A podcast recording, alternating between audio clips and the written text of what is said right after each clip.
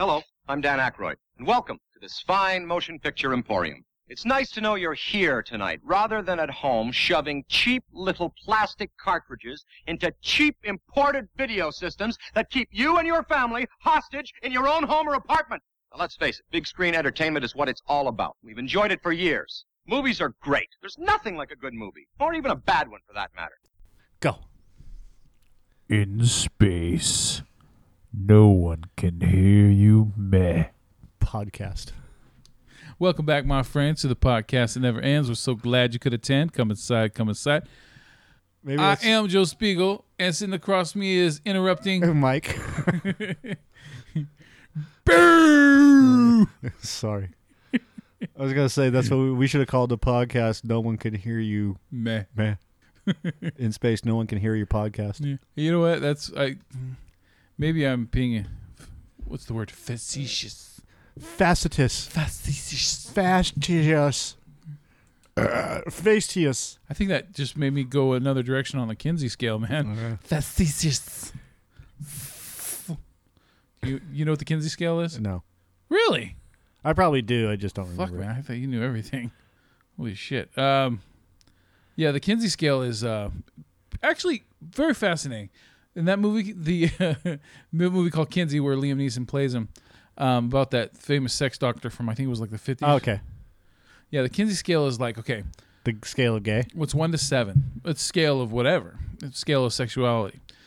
Uh, let's say one, you're completely hetero, and number seven, you- and all the and on seven on there is you're completely homo. And in the middle, So it, it is. It isn't a scale of sexual. Well, it, it's a scale of sexuality, but it's a scale. Like So- I said, it's the gay scale. so if you're at a four, you're completely bisexual. okay. And then the closer you get to either number, the more you are of it. So that's why I use the, the Kinsey scale. It's because, yeah, right. You're being. You're you're at a seven. So I went from a, a, a 1.5 to a to a to maybe a three, Right. to an eight. um, to a, to a 6.2. Six. Stop. This is our Alien Covenant podcast. Yes, we. Uh, I know we got far away from that, but that's just. I mean, you're gonna have to bear with us. Yeah. All right.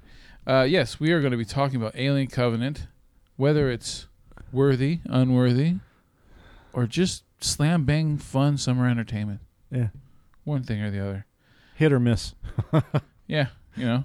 Again, was what we should have called the podcast. Does anybody uh does anybody ever really hear you meh in space? We already said that I know. three times now. Be nice. What are you doing? Oh, something I should have done a long time ago, but I totally I totally forgot. Uh, And I'm already back to it. So boom. Back in the mix. You ready for that? no. All right. So um, we'll talk about that. We'll talk about my flick of the week, which is going to be the uh, I don't know if it's Netflix original, but it's on the Netflix called Beyond the Gates. Okay. What? And uh, Oh, you wanted me to do my uh and uh I don't really have a pick of the week, no, say it ain't so. but um, but look, I've, I've It's Rick Astley videos. yeah, might as well be. Um, I wanted to talk about Samurai Jack again. You saw the finale, didn't you? Yeah, we wa- I watched the finale. Okay. I, Uh, they're doing a um, they're doing the Samurai Jack final season um marathon Yeah. this Saturday. so now is it officially going to be the final? Se- this is This the is final it. season. This is done. Okay. So no more. So even though they brought it back all these years later for a season, it was just to close everything out. Right. Okay. Yeah, full circle. All right. We'll talk about that. Yeah, I'm not going to give away any spoilers for people that haven't seen it or are interested in watching I it later. really need to start watching. it. I just There's a- shows I keep putting off. There's a marathon Saturday, Uh-huh. 11 p.m. to 4 a.m. Well, every episode is on uh, Hulu too. So Right, but you can watch all 10 episodes Saturday. yeah, and go through commercials and fuck that. Okay. Yeah. Yeah, I said it. All right. so we'll talk about those those flicks of the week and a little bit of uh, movie uh, entertainment news. Uh, things that you might like, things you might not like, but who cares? Because we're vamping for time. Burr, burr. Take it away. Mike. All right, here we go. Hold your ears, folks. It's showtime.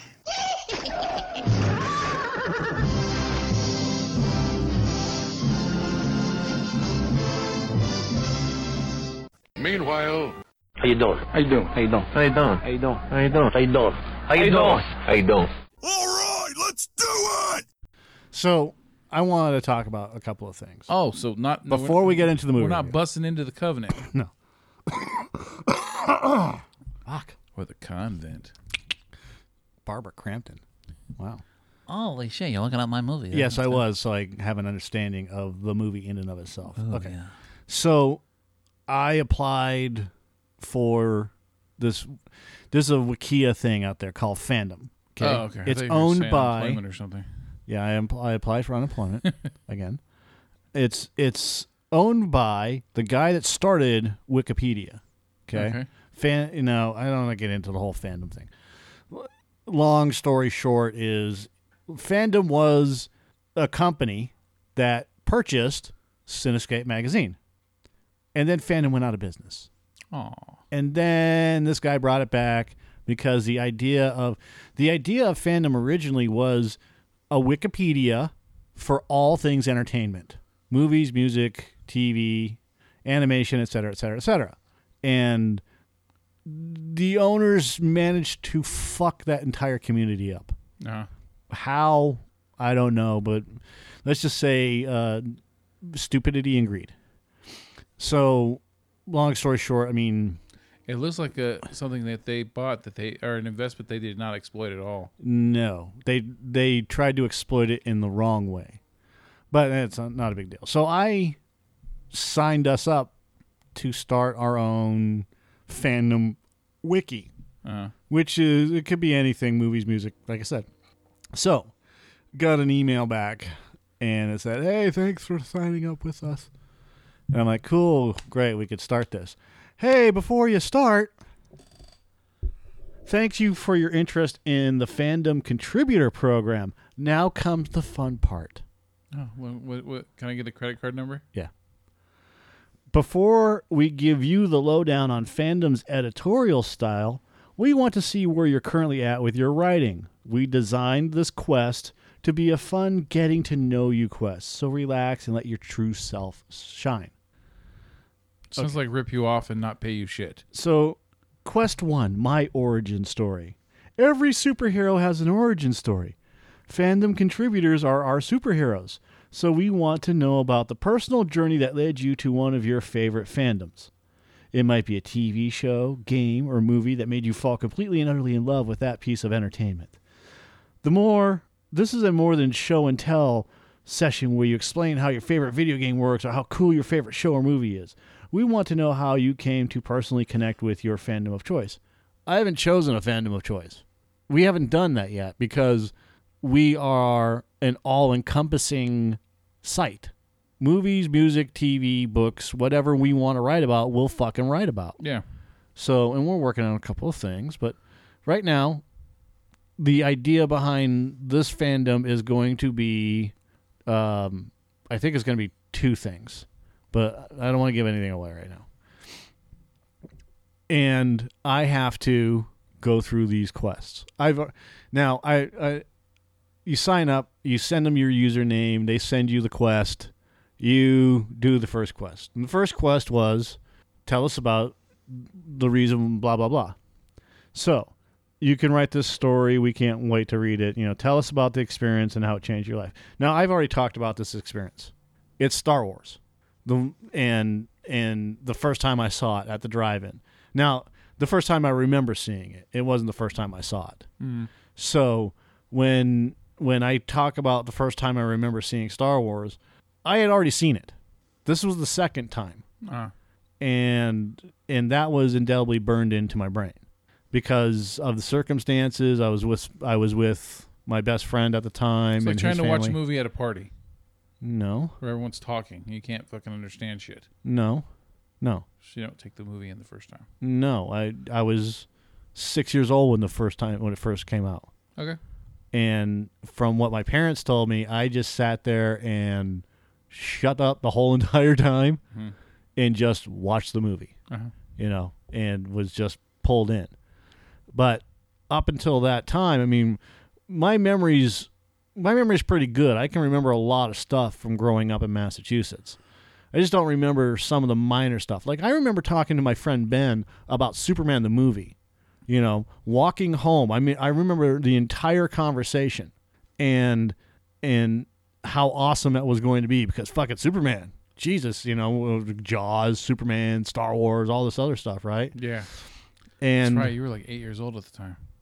seven. Yeah. and I, you know, I remember a whole lot of instances about that entire time I was there. It's just weird that there are select memories that I don't remember. Like my dad wanted to take me to see Star Wars. Apparently, I couldn't shut up enough about it. Hmm. so there we go. Anyways, I wrote about that experience, and they say, hey, you know, it, you know, we, we'll give you, you get two weeks, two to three weeks from the time that we give you the quest to complete this thing Yeah. And then you send us a and then you you you post the editorial and then it's going to take two to three days for us to get back to you i don't have time for two to three days of waiting Mhm. just you know i understand there's probably a lot of shit but come on man Uh-huh. if you're going to give me the if you're going to make me do this it should be within 24 hours Yeah. if that, and then go from there. But whatever, I'll play the game because ultimately the Wikia thing is going to get us, uh, you know, um, more people. Yeah. and we're we're kind of happy about that. So See this pen? This pen right here? yeah, Two more people. two more people. Two more people. So, for all of you that are listening to this, and I didn't mean to bore you, but for all of you that are listening to this, the um, the Wikia is Cinescape magazine, and it will be uh, all encompassing. But the way that we're going to do it is we're going to focus on one thing at a time, which is whatever the first subject will be, Yeah. and we're working on the subject. However, if Joe doesn't get it done, he will be fired. It will be. It's not going to be the whole body. It's going to be focus. Part of the body. it's going to be forehead, nipples, upper right butt cheek, dimples on booty cock. You know, small of back. Emphasize. Did you say nipples on booty guard? No. Said That's what it sounded like. no. No. I. s- You put. You're putting words together, man. God damn it. so That's- I, I heard you say nipples on on booty guard. no, I I moved from nipples to booty, booty crack like Oh, dimples. booty crack. I said dimples on booty. Oh, okay. Dimples on booty crack. upper left, you know, like dimple here, dimple there. Whatever. Okay. So Get on with it. not the big picture, just little things here and there. You enjoy it better. You enjoy it better. That's, that's it. All right. Hmm. so, anything else? Can, can we talk about fucking Alien Covenant? No. All right, good. So, hey, for some weird reason, right before we saw this movie, I watched the prologue. Um, not the one where that shows the whole crew and their only happy moment of this entire film. I think that they put that prologue of them in there just because pre-screenings were like, dude, these people are just already in the shit right from the get-go. There's no happiness at all. But um, I'm not talking about that one where we actually get to see um, James Franco and he talks for a second. Um, I'm talking about actually shows the events after uh, Prometheus, where David and Elizabeth Shaw they get to the uh, quote unquote the engineer's homeworld, and then you see that David's about to do something really really bad, right? Sure. I watched it right beforehand, and I had watched um, Prometheus um, again right after that, or or no, yeah, right before that, and that's that that prologue already told me what I wanted to see in this movie, Okay. and that's what I was hoping this movie was going to be. Because look, this is difficult to say, but I really liked Prometheus when I first saw it because one for one thing, I I didn't expect it to be an Alien sequel. Um, I just expected it to be a prequel that's in the realm of the Alien universe. So that there was going to be some kind of connections because that's what I was told. You know, even our local celebrity Mark S. Allen told me that in person when he saw the movie. But Well, look at you, I know Mr. Celebrity. He came to the dealership, man. He was. I, I asked him about it. think about Prometheus? Yeah. Well, let me tell you, Joe. Go fuck yourself. I'm too good for you. okay, I guess I will. Anyways. Wax my shoes, boy. so, um, I like. I, I I I actually liked Prometheus the first time I saw it because I had no true alien expectations with it. And then afterwards, started doing this podcast, and this fucking asshole across the way decides to hit me with the, yeah, but did you know about the script before Prometheus? and what originally was going to happen? And then this asshole named David Lind- Lindelof came in and just ruined everything. Took a big giant dump on it. Uh, before I knew all that, I really liked Prometheus because, like I said, no expectations. You know, so that little tidbit, those little connections to Alien throughout the movie, those were just like they were cool little like homages and shit. I, I was fine with it. But then I find out that this was originally was going to be a tr- straight up Alien prequel, not not just some kind of connection in some way or another, but actually a fucking prequel. Um, it, it just sounded it, it sounded like the, the the first draft was sounded like it was going to be way cooler, like it was going to just go alien balls out, right? You know, xenomorph balls out if they have them. I don't think they do, but it just it sounded so much better. I, and then it, then you know you see what the studio did because Prometheus is not a perfect movie even before and after afterwards. My opinions on on seeing the movie multiple times after you know finding out about the script change and all that. Um, the, the movie's lacking in a lot of things, but there's certain things that are really fucking cool about it, and it creates a mythology that's very interesting. And so when I saw the prologue that shows um, David and Elizabeth Shaw arri- arriving at the uh, the engineer homeworld, I was like, okay, all right, 'cause that's just fucking cool because when you watch the trailers for Covenant, they didn't hint really at. I don't think they hinted at all at, at that that this was going to be appearance wise any any connection to Prometheus. You didn't know shit. To me, the trailers just look like okay, this is just going to be another fucking alien ripoff, right? You know, oh, Ridley Scott's finally, you know, people complained about not enough alien shit, so now they're gonna fucking do it, right?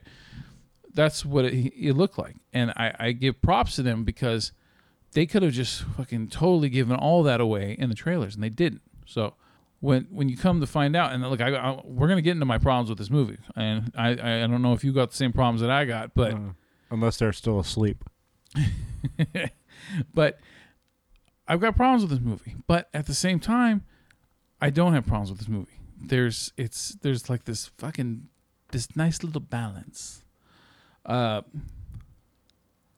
Ridley Scott, this being his third movie in the Alien universe, uh he he it's hard to complain about his actual direction because the movie looks great. It looks the cinematography looks great. You know, that you can tell the effort was put into the production design of it all. It, it just all looks awesome. And then you know, good. You know, he picked he picked a good you know uh, uh, composer. The the musical score is is really cool. It takes elements from the original Alien films. And it like integrates them into this one, and then also Prometheus's music, musical score, and and and then and extra little things here and there and it, it just it, it adds this creepy ambiance to the movie. And especially it especially works in scenes where like uh, they're walking through the forest on the planet and there's no sound. There's no you know there's no animals making any sounds or anything. That was cool. But the movie fails. In and I god this bugs me. This bugs me having to fucking say this because I don't want this to sound like it's going to be my every week bitch because I don't want it to be. And I don't mean it to be, but I'll go back to Alien and Aliens and The Thing, John Carpenter's The Thing. What worked about those things better than anything besides the mythology? The mythology was already there and it fucking looked cool. What really worked was the characters. The characters all stood apart from each other. They all had a distinctive style of their own, personality of their own, and their their mingling, their commingling, fucking worked, man. There was a, this dynamic, dynamic on fucking on the Nostromo, dynamic on the you know Space Marine one, whatever the fuck it was called, okay, in Aliens, and then same thing at the Antarctic, uh, you know, The thing. ice station, right? They there was just this camaraderie between them, whether they, they liked each other or not. It, it didn't matter. They worked. It was good acting and good characters. Devil's advocate on this one. Yeah. Here's the issue that you. The issue with those movies versus this one. Yeah. Okay. This, when they wake up, Yeah. they're not a crew. they're just they look they sound like they were just put together for the mission. Uh-huh. Um, I have a whole entire theory about this. So. Okay. but I I I agree. I think that the bad outweighs the good Uh huh. mostly with this movie. Um, there are moments of brilliance, Yeah. you know, especially at the beginning when, like, when those little alien the like The spores. No, the aliens, Okay. the the ones that showed up at the end of Prometheus, whatever. The Cro-Mag aliens or whatever the fuck they are. The final version. No, Oh, ta- okay. Oh, yeah, yeah. They're pretty much called neomorphs. That's Okay. like the the the Neomorphs. yeah. because I didn't know the names. Um, when those show up, well, before they show up, we get these moments of Alien. This is Alien remade. Yeah. This is really all it is. This is really Scott taking Alien, and he's not really making it better. He's just adjusting things. Yeah. So when, Yeah. He's adjusting it to the back. well, not necessarily. I'm talking about the chest squirter. Um, yeah, I know, but again, not not necessarily because the second guy I know. We're through the mouth. puked it up, Yeah. right? But those were good. The brilliance was, um, what character was she? The one that was the pilot of the uh, the lander, the first lander, Y- Yeah. It was um. Your your uh. It was Danny McBride's wife, right? Right. Yeah. well, you know, Tennessee's wife, Danny I McBride's think her character. name was uh, Maggie. Yeah, yeah. So Maggie takes the lander, drops these people off, and they go, and the, these spores infect them. Yeah.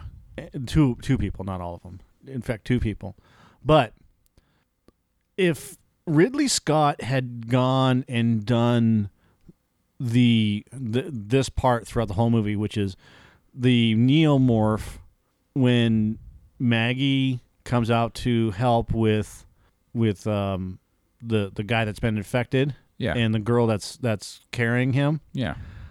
and she brings them inside and she's like don't touch anything Yeah. and and the other girl goes he puked blood all over my face i don't really think you know getting some blood on your fucking on your little deck is you know a big deal right and and she's trying not and the maggie's trying not to touch anything that shows that the character is very germophobic Uh huh. about a lot of shit Yeah. so you know she doesn't want to touch she doesn't want to touch the headphones or anything else like that And it also recalls the Sigourney Weaver and uh, Veronica Cartwright's characters from the original Alien. Right.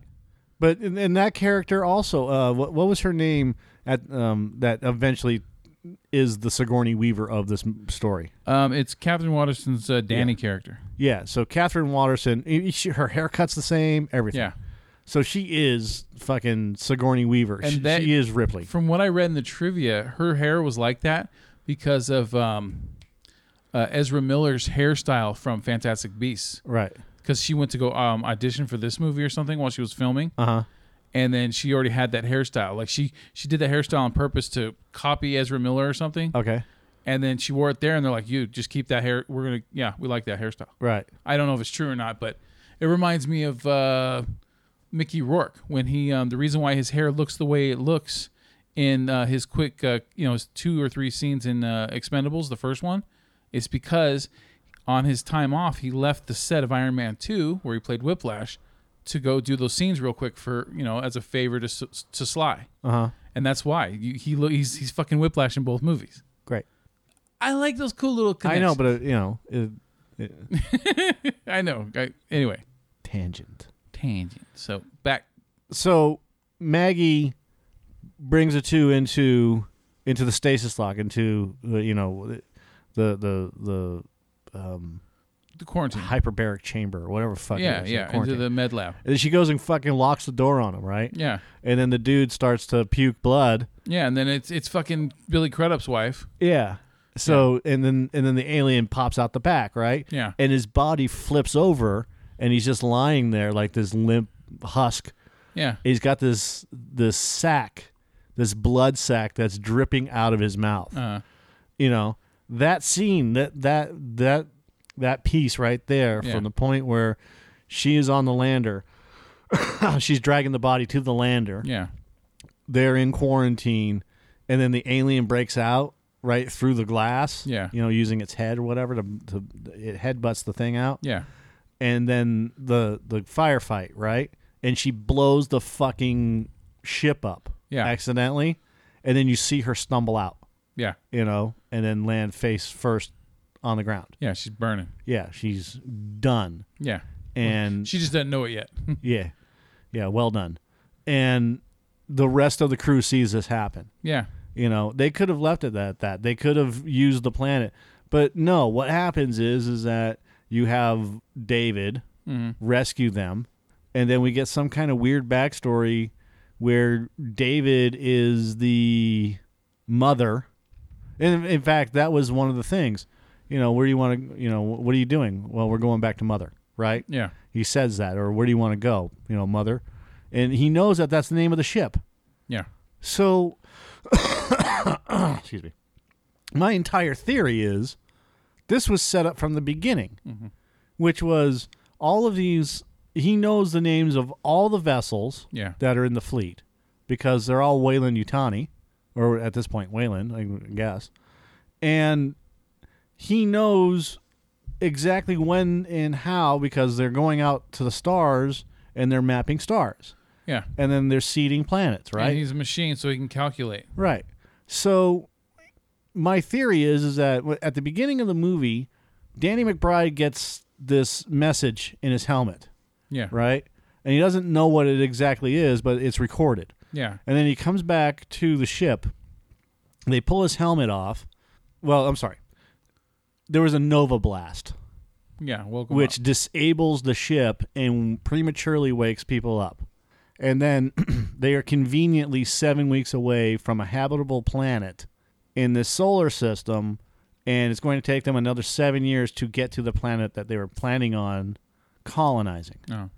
So, and this planet is not on any star charts. However, this entire system has been mapped. So, it's already been erased from the system. Yeah. So it has, you know, so this planet is quote unquote just a Yeah. ghost There's a character. One of the characters says, "How did we miss that?" right. And and it, I mean things like it it, it could have been hidden, you know, whatever. Yeah. Possibility. But we, look, David set this all up. When when the probe came out, he he reprogrammed the probe and sent it back. Yeah. so that one of the ships would come through the system and then he could have that ship either come pick him up, you know. And that was probably the original purpose, pick him and Shaw up, right? Yeah. But he finds these alien eggs and is like, "Oh, well shit, what if I could what if I could change the world, right? What Yeah. if I could change the universe?" So he starts to work on these aliens and basically they are uh, they, they they evolve into whatever they are now. The, Yeah. They they evolve into the actual xenomorph, Yeah. and he's going to seed other planets with these xenomorphs. He's mother, right? Yeah. But the problem is, is that you have an android that is creating life. Now he's got a god complex, Yeah. and we know nothing about the fucking engineers. And here's the other thing: when it shows a flashback of David parking or docking with the engineers, Yeah. uh, home planet, you know, whatever that that turning the fucking airport, if you Yeah. want to call it that, the spaceport. But the plant, the ship that he landed on, had been crash landed in the forest, kilometers away. Yeah. So they didn't explain how it went from them burning up everybody, you know, David killing all of the engineers there down below, to the ship crashing. Um, that's something that might be stumbled upon. That that's why I, I kind of give some of the plot holes in this movie some leeway because there's a third film plan that's going to be coming out in two years from now. Uh huh. and that's supposed to be the final trilogy that's supposed to link everything together uh final part of the trilogy and um Didn't I? Didn't I tell you that on Thursday? Yeah, that it's coming full circle, and then that this is all going to link up with whatever Nostromo. you know because there's a lot of people like saying well wait a minute this movie is set 18 years before the events of the nostromo Right. and that doesn't make sense because like all the eggs look really really old. Like there's a comment by Ash, I believe, in Alien where he says these have been here for a very long time, Right. and they made it sound like more than just 18 years. Like, Right. Like like uh, they they talked about things um, petrifying and stuff. You know, so Well, yeah, but I mean, 18 years, 20 years. Again, you don't know yeah, I, because it, time is different on different planets. Yeah. especially when you're traveling through space. You know, like I, I'm going to bring up Star Wars anyways. Empire Strikes Back when Luke is doing his training. yeah, that takes months but as as the millennium falcon is going to bespin Yeah. that only takes a few weeks so as luke is training and they're flying the time difference between the two of them is like a year and that's weird. uh, It's trying to explain that shit because when you watch the movie, it but just they're in different parts of the galaxy yeah, so i mean the asteroid field is closer to bespin but but dagobah which is closer to the center of you know which is like near alderaan yeah, it's as it's turning and they're flying, right? Yeah. They're only going in one direction. Well, this is going in a in a, in a circular arc. yeah. So It's time it's is weird. different on different planets. Yeah, it's just like in the movie Interstellar. There's this one planet they go to where it's really close to a black hole, and because it's so close to the black hole, time is way different there. And they explain, they go into great, good detail about it. And I can't remember what the explanation was of it, but it, anyway, seven minute, every like, what was it, seven minutes on the planet is like a month Yeah. uh, you know, away from it in normal time. And so, like, when they get stuck on the planet for like a few hours, Uh-huh. they come back and it's like fucking 50 years later. Right. And they're like, holy shit, we've only gone for a fucking hour, you know, a couple hours. Right. But like, people on the ship had already fucking turned into old people. And Yeah. shit. It was fascinating. The, the, you know, the, The theories. the science around it and all that shit, you know, and it's like, dude, I can't really argue with that. Yeah. so when they see see those eggs and they say, "Hey, these been these have been around forever." Yeah. It, they could have been there for 18 years, sure, in a linear way. yeah. Linearly, yes, 18 years, but physically, you know, physics, uh, you know, physics involved, Yeah. thousands of years.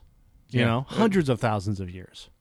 I mean, I guess it, that's why we had an Einstein. Again, the time time is like a record.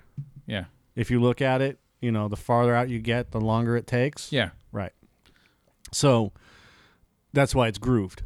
Anyways, Groove it, baby. yeah. What was I going to say? time thing, but all the time that's gone by. Yeah, but I mean, I had a. I was fucking. I'm lost now. I, f- I forgot what. Connection to Fuck. Alien. Yeah, I know we were talking about the connection to Alien. Oh, I'm, that's right, the connection to Alien. So the third movie. Now, Joe and I were talking about this on Thursday, Yeah. and I and this is before Joe had even mentioned that they had said that a part three was being made, right? Yeah. or their work pre-production. and I said, as soon as the movie came out, that the last shot of the next movie, if there's a next movie, is going to be of the Nostromo Yeah. heading towards the planet. And I believe that this planet is LV four two six, Uh-huh. which is origami or whatever the fuck it's called, origami six, right? Something I can't remember. The the planet that the colonists were originally going to go to, or Yeah. Organi or whatever, Organi six, and I honestly believe that that is LV four two six, because of the terraforming. Now, again, the way that the ship on this planet, the engineer's home world, was, makes me believe that this may be LV four two six Uh, and not 223 because it doesn't it, the way that the ship had crashed and was sticking out in a rock formation yeah. if you look at aliens and the ship that had crashed and was sticking out in a rock formation right Yeah. if you watch the the extras when they actually go to the ship the the engineer ship Yeah.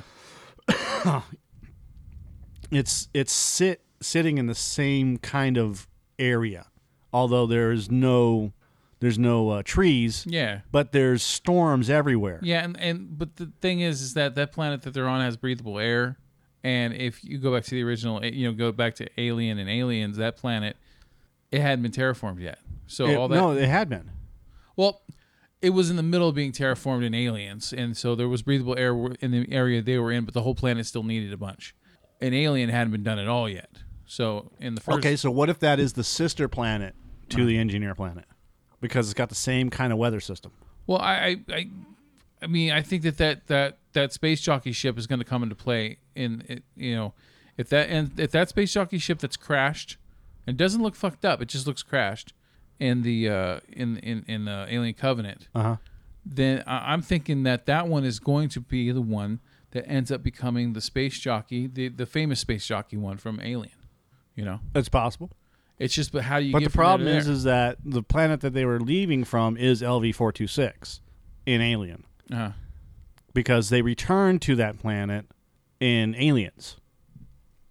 That's like, like that's why I don't know that the planet on, on Covenant would be that planet Yeah. because something drastic would have had to happen to change the atmosphere.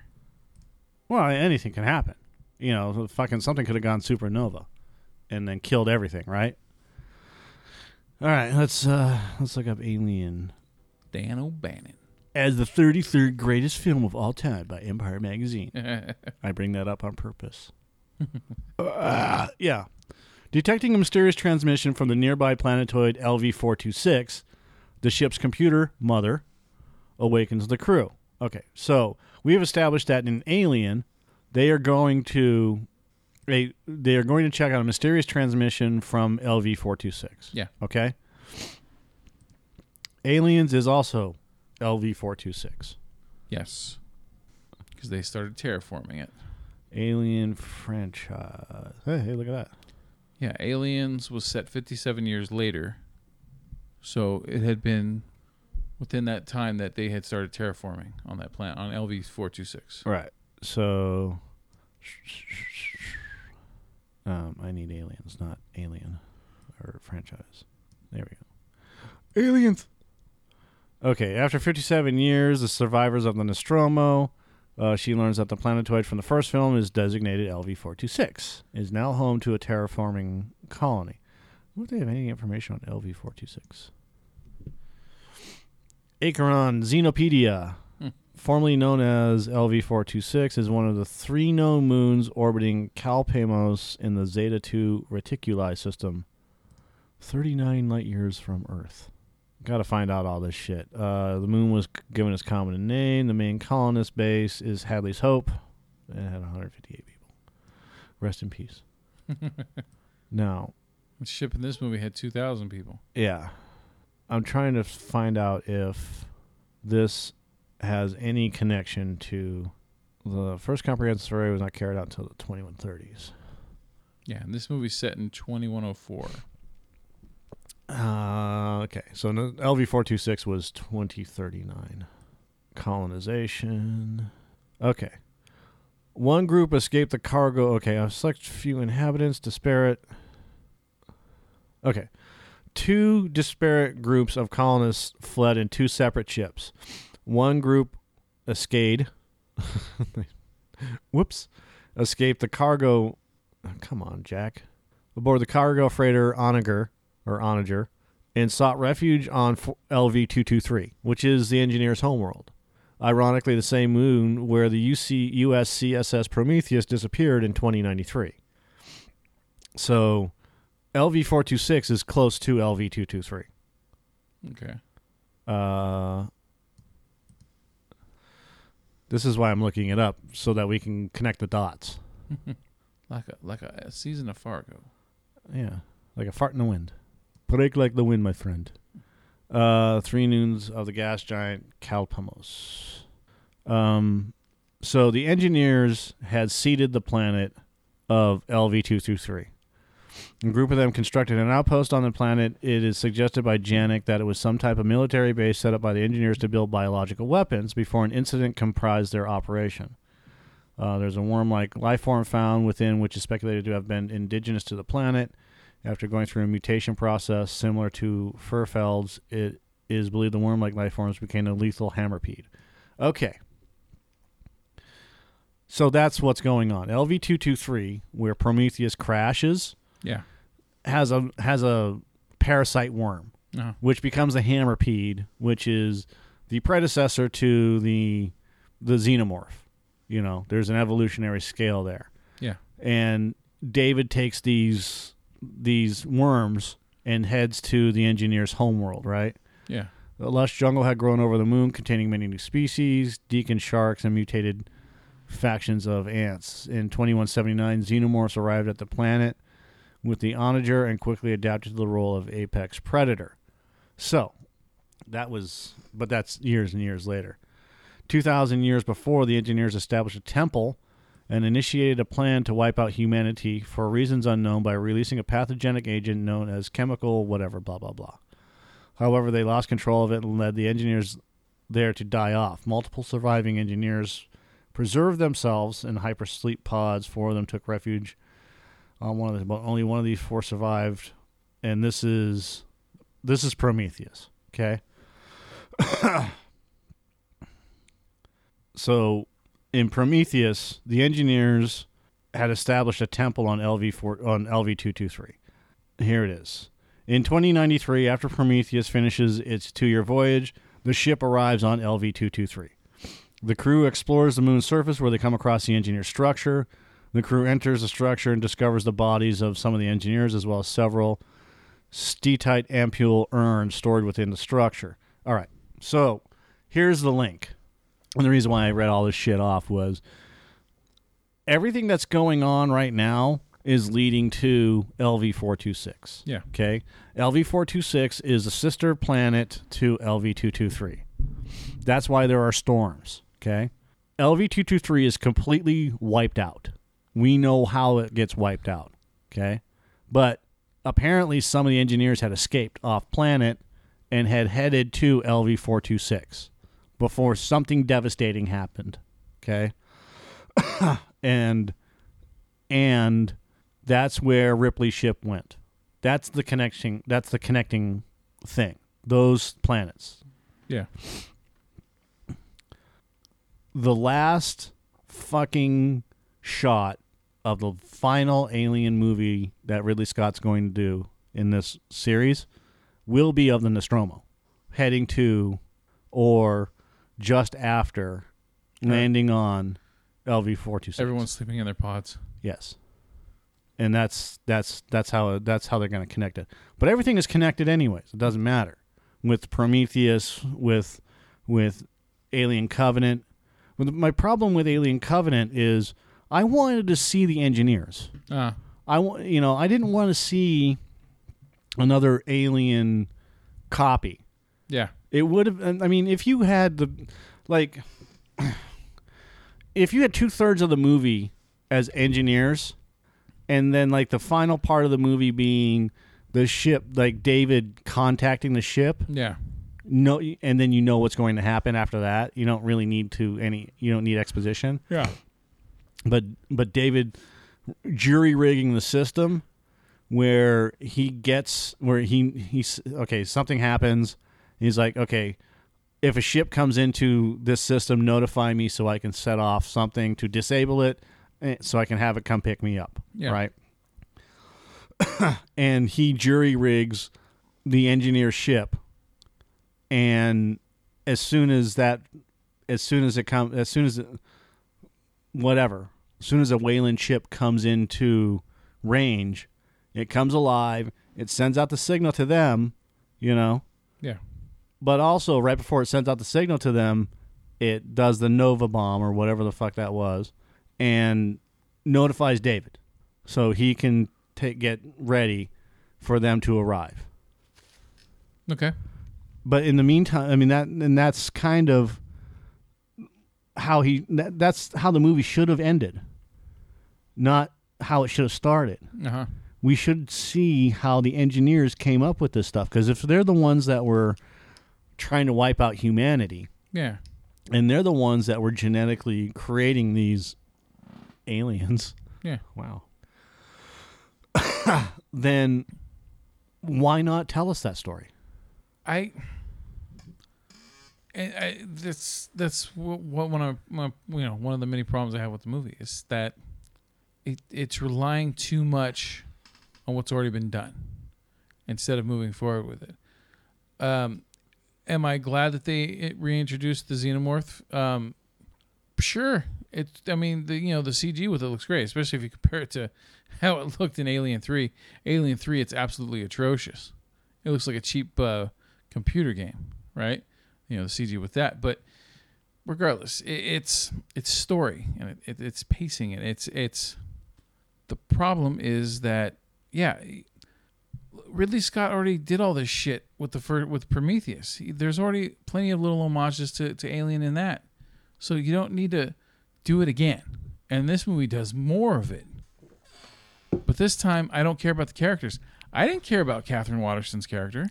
No, I didn't either. You know, I, I liked Michael Fassbender's character I- because yeah. that was the only interesting character. it was like Fa- Fassbender's so fucking great in this movie, which in everything he is, Well, he's not great in everything, but he's he's excellent actor. yes. You know, um, especially when you watch like behind the scenes of shit, man. The guy is just fucking one of those actors that just delves in, right? But no one else could shine like him in this movie. You know, Waterston does her part, but I don't know. Spanish Bob was pretty good. uh, you know, Danny McBride was fine, but it just You know, it's because he was going against typecast. absolutely. And that's the one thing that I liked about Danny McBride No. is I didn't have to watch him play Eastbound and Down. yeah, You know, which he- he was doing in every comedy role. and he's calling, yeah, he's calling every dude he talks to, he's just calling him a bitch. right. You know, ends every sentence with bitch. Yeah. yeah, And that uh, that gets old. yeah. It gets old like the, the Rob Riggle thing we talked about. Yeah, and seeing him like when I know when when we, when the first when the trailer first came out, McBride is in it. I'm like, oh my god! All we're gonna hear is fucking, you know, eastbound and down, jet, you know, jerk off jokes. He reminded me of the uh, the chick in uh, that was the navigator in the Abyss.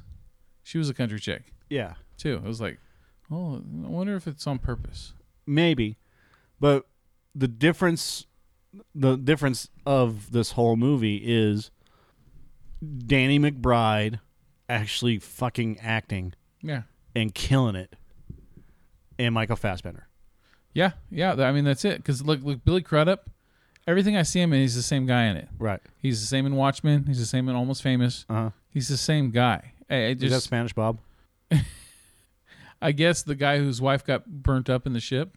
He was the main guy, and then he got the face hugger. David took him to the face hugger, and then it got him. He was he was the captain. He took over for Franco. Oh yeah, yeah, yeah, yeah. That's Billy yeah. Crudup. Yeah. Um, yeah, he's just the same guy in every movie. I, I he to me he looks like the I don't know the the the lamer cousin of fucking the guy who's playing Superman now. Henry Cavill. yeah, he just looks like a like a like a I don't know an unbuff Henry Cavill. Yeah. That's it. So, yeah, I'm, I'm not a fan of Billy Crudup. There's just, I mean, look, I, I loved him in Almost Famous, but you know, I, I think uh, uh, two He was- dozen he other guys was- could have played the same role. Yeah, he was um what's the word I'm looking for? Lackluster.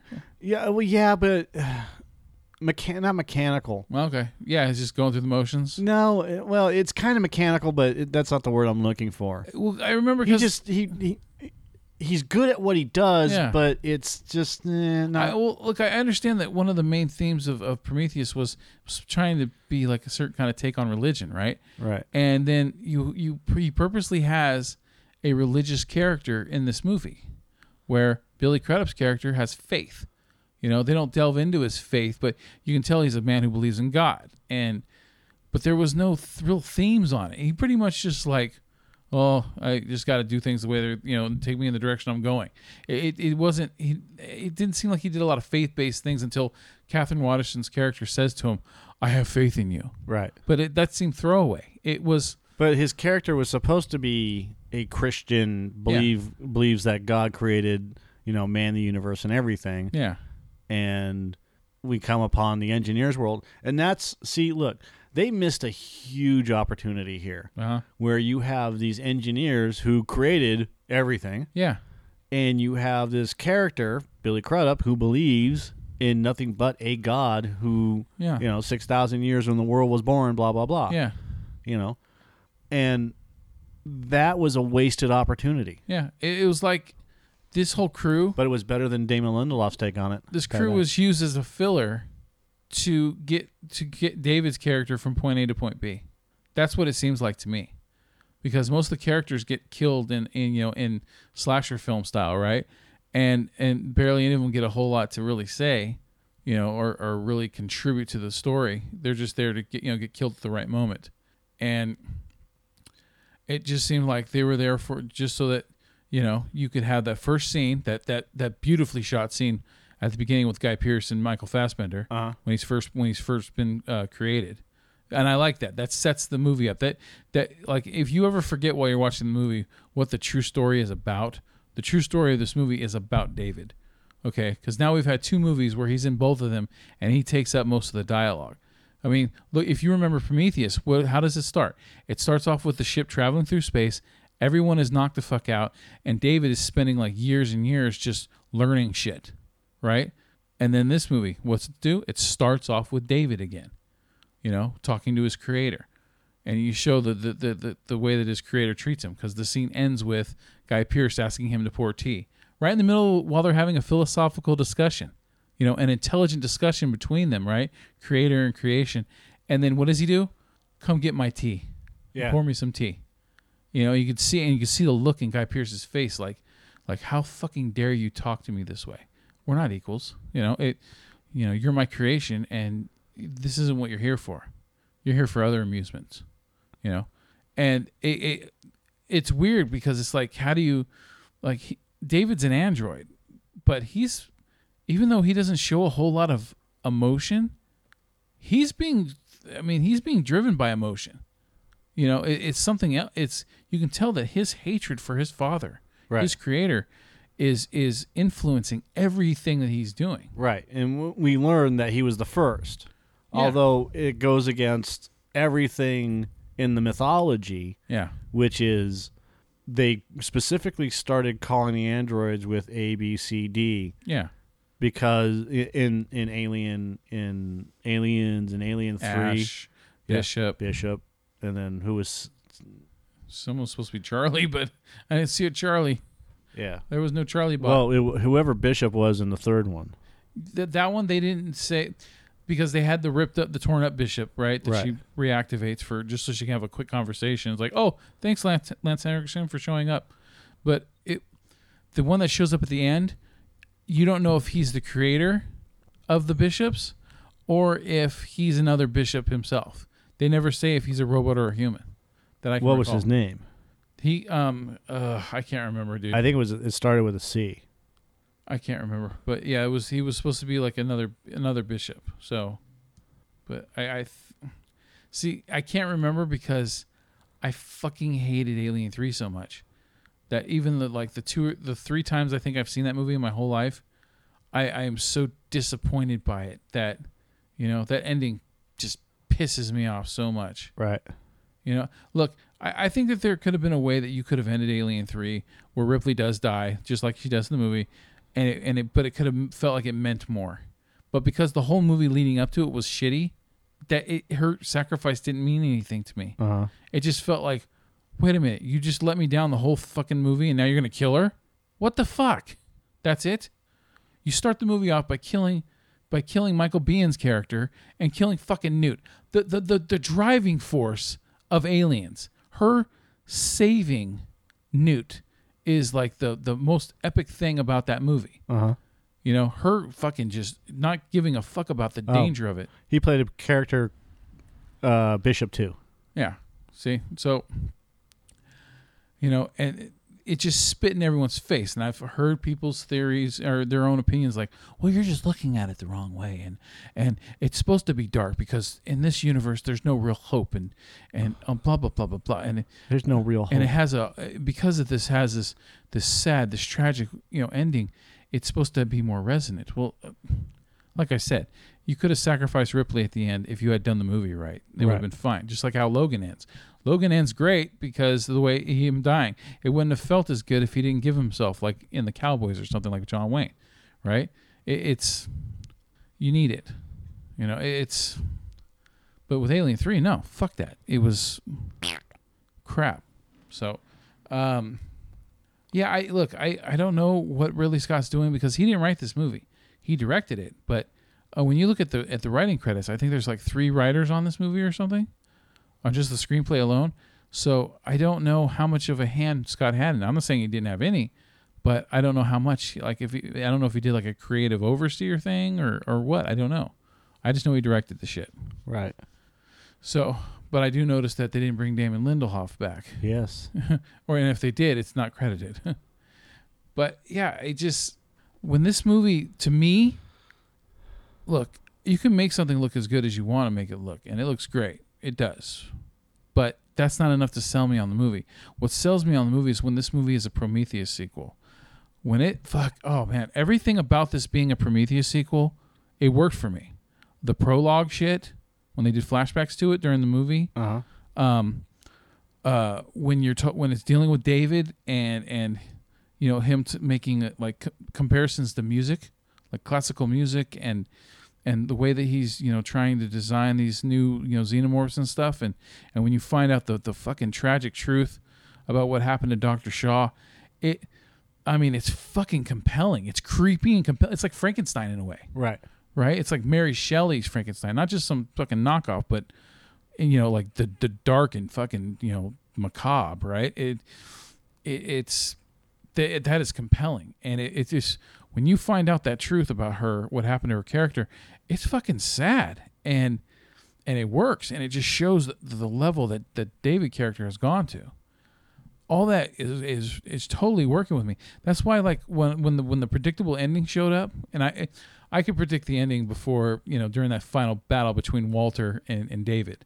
Uh huh. If you don't show David fucking dying, you know David didn't fucking die. It's that simple, right? So I knew that that was not going to be David that got onto the ship. It was just it was so goddamn simple to you know call it. But um, I, I saw that ending. It, it was I didn't when you get to that that that predictable ending. I'm happy that it ended the way it ended. I'm not pissed off that oh fuck dude, Waterston's character's locked up in, in the pod. She can't do shit, and she's on her way to you know probably like like guaranteed you know face huggerism. you know what I mean? Uh huh. I, didn't really give a shit that that that's happening to her. I, I was almost starting to root for David.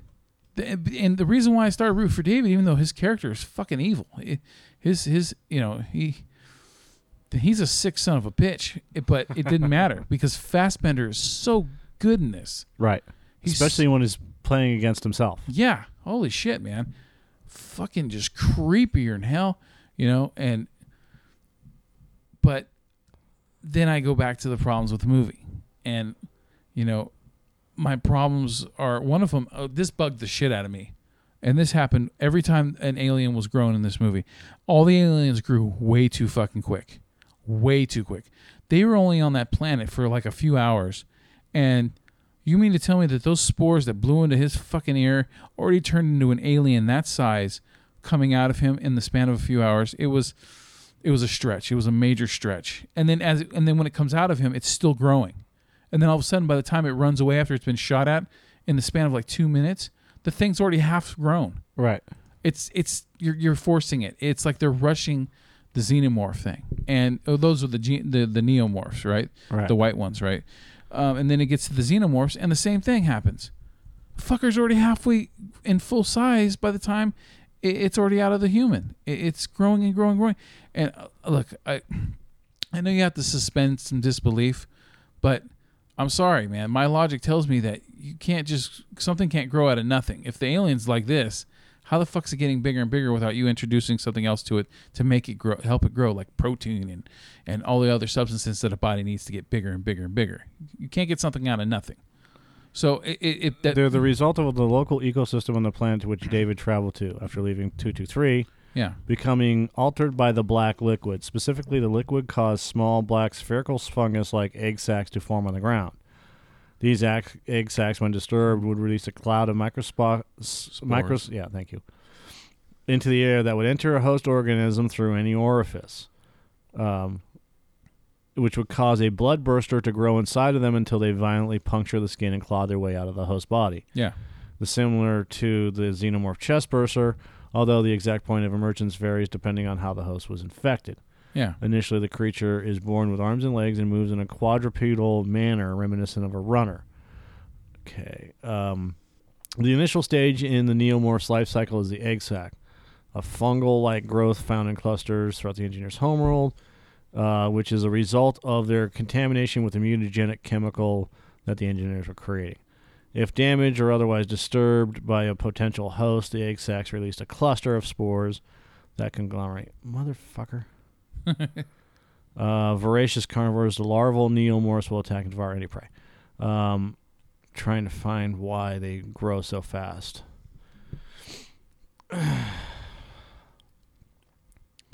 Like they're so advanced that they they have to grow that quickly to survive. I bet that that would be the the reasoning with it, right? Yeah, possible. They've adapted over millions of years or whatever because it's predicted that like that first scene at the beginning of Prometheus where the alien drinks that stuff, you know, and then f- falls apart. That's like set millions of years beforehand. Right. Like that's the creation of the human species or something. Yeah, my guess is that I mean there are like it, it's like a it's it's a parasite. Yeah.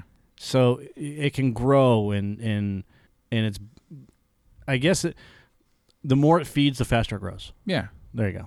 It just it it just threw away all plausibility to me. It was like, well, if you can grow it that fast, then uh, the movie could just do the same something where it just it starts growing a fucking shitload of xeno, xenomorphs out of nowhere. It, it Well, it, it not really, It no. pushed the believability to me. It just like with Billy Crudup's character. Right when he fucking woke up, the chest burster comes out of him. He gets like one or two lines of dialogue, and then boom, he's already. And I'll, I'll, I can forgive that to a point because it's like, well, this is like the first xenomorph to come out, so you know the incubation period's probably different. But it's it's like the movie was trying to give you the aliens too quickly when it started to introduce them Right.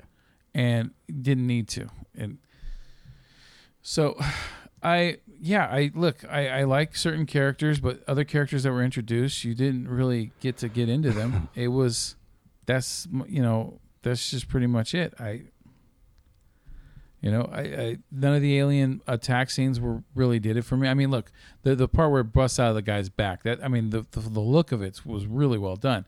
Mm-hmm. It's just that it needs something more than just that. It needs No, and you're right. They, what they should have done was, if they're going to do this, it should have gestated longer. They should have been able. They, I mean, if Ridley Scott's going to do this, they bring them up to Covenant, yeah. right, and then that fucking thing, you know, they, you know, they they bring him up, but there's still half the people down there. Yeah.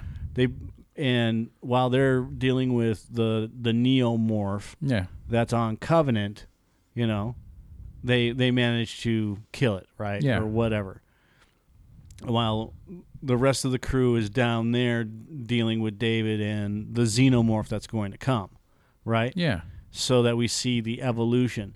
And it's, you know, again, it's slower. You do the Jon Voight thing Yeah. where he's eating, you know, everything's fine, eating dinner, and then it, it fucking blows out the guy's back Yeah. right? Which is even more grisly. Still, the way that the guy, the actor, had uh, flopped over. Yeah. Again, that was really good, and I enjoyed that. But you know, this time, it's expected. Yeah, and also characters made stupid decisions again. I th- look in in Prometheus, characters made stupid decisions, and in this one, again, I know. Oh, well, well, oh, well, let's see you, you know, in their shoes, right? You know, when you got fucking. Here's my thing: if they're going on this mission, this decade long mission of just getting to the planet, everything has been worked out to a T. It, that it, that's science. That's just. I mean, you see what they do for just space launches. Okay, everything's worked out to a fucking T. If they're going to be sending a, a, a crew or a ship full of this many people to go colonize a, a far distant planet, everything has to work within the, the certain parameters of the way it's planned. It has right? to. Well, no, not really. Them, them. Look, they already have. They already know the planet they're going to. It, it's perfect. It's ready for them to go to. What they for them to stop just for the the just for the sake of pushing the plot forward to the alien planet. Okay, they did this thing where oh well you know it it it's in the zone. It's in the safety zone of this of this sol- solar system, and you know what if? And it's like what the fuck are you doing? It, it you, you don't take that chance. There's too many variables in the equation. but it's also a habitable planet that hasn't been put into the system, and and that's part of their their uh, whatever you want to I, call it. it just it seems like like oh hey we're gonna send you a message and it's gonna take you know a year and a half to get to you before you get the actual message but right. oh by the way we're not where we we're supposed to go We're over here now, Right. And it, it, it to me, it just doesn't play right. It, it doesn't. It, they'd be like, "What the fuck are you doing?" Oh, I I understand you you, you discovered another planet, but No, because they're going to the other planet. because it throws everything off. It, I know, but like I said, there's too many variables. You you don't know until you get to that planet, like what bad could happen. So um, Again, don't it take that wasn't risk. The, the there was no variable for a nova storm. You you can't predict everything. well, that's what I mean. Don't they should have never even taken the risk of going there. You don't, but you don't. The what they what they should have done. I, I'm just trying. it to, wasn't charted. I'm trying to. Joe. I'm trying to do rational thought here. there is no rational thought. It wasn't charted. So their, their job is to go fucking colonize that planet. I, again, you. It doesn't work like that. They should have sent a signal back to Earth saying, "Hey, we just discovered this fucking planet. Send someone else to go out and look at it. Send but probes that, or whatever." that's not part of their documentation. Part of their charter is if we find a planet that's on that it could be habitable, we need to go check it out. But that wasn't supposed to happen anyways. I know, but if it goes in the, gets in the way of a colonization, It didn't get in the way of a colonization. They were woken up early. yeah, So it was an it, it was it was a and they use it was the a fucking anomaly. and they use the excuse of, "Oh, well, no one's going to want to go back to sleep." To make everyone accepting of them going to go they check would have planet. they would have not checked out the planet had John Denver's Country Road not been playing. I know, and I get that. I, I just so when you have an Earth song coming from a planet millions of light years away from Earth, yeah, it is actually their duty to go check it out. Why the fuck is there? Why, why are there humans here from Earth? it's. I'm trying to find the the Earthbound analogy for it. You know, it it. You stay on the task at hand. The task at hand is to go get, But they can't. get to this planet. Nope. nope. No, they're they're they're the task at hand ends when this stuff happens. Their their job changes because now they become responsible for this anomaly. But they're responsible for those two thousand people. No, no, no, no, no, no. Those two thousand people can sit, stay where the fuck they are, because th- the chances of anything happening to them. Plus, they've got to repair the ship anyways. So they're they're sitting there for at least a week, hmm. While the ship is repaired. They can go down to the planet, and then come back. The ship is going to be repaired, and then they continue on their voyage while they are chartered with investigating a human who is listening to Earth music on an uncharted planet in a distant galaxy near to where their planet is. That's part of their duty. Well, they're still like a. I think they were still a couple years away or something. like Seven years. that. Yeah. But it doesn't matter how far away they were. Seven years, give or take seven weeks, they're still on. They're still on schedule. Okay. The end result is catastrophic loss. Yes or no? Yeah, Okay, because Yes. David gets his way, right. so it's going to end up being a lose, a loss. So what I'm saying is the end result like shows that they shouldn't have fucking. They should have just went eye on the prize. But again, you you can't predict that stuff. That is a non that that that's that's forcing the the you have to let a script, you have to let a movie evolve. And by saying keep your eyes on the I'll give you a perfect example of keep your eyes on the ball. Us. We started a movie site, right? Mm. How many times has the name changed? what are we called again? How many times has the name changed? Uh, Four. At least. Four. Because you can't predict what's going to happen within the next day, month, week, year, or 2nd So we, and this is just a micro thing, Yeah. right? Not in not alien, but still, we've changed our name. You, you can't predict what I'm going to do, much less what you're going to do. I can't predict what you're going to do. Yeah. But you know, you say focus on the task at hand, which is funny because I say that every day, and we don't. We all and and this is not an indictment. This is just the truth. This is you know it's it's 85 degrees outside. It just it, it is what it is. We don't focus on the task at hand. we go off on tangents. We do four hour movie podcasts, you know, and we change up everything every you know uh, every couple months. Like we used to do the Netflix pick of the week as a, sec- a separate podcast, but it was also part of the same podcast. You know, that's what I'm talking about. Is you, you you can't just assume that because everything is once they get out of the fucking once they get out of the the galaxy, once they get out of, the, of our solar system, nothing is is charted. They don't write everything down. They have David there to keep the, the ship on course because it's going to point A, B, C. But other than that, you can't predict what's going to happen. Another ship could come out of fucking anywhere and slam right into them in an entire universe. You know what I'm saying? Okay. You say you using our show as an analogy. Right. We have the comfort and confines of being here on planet Earth.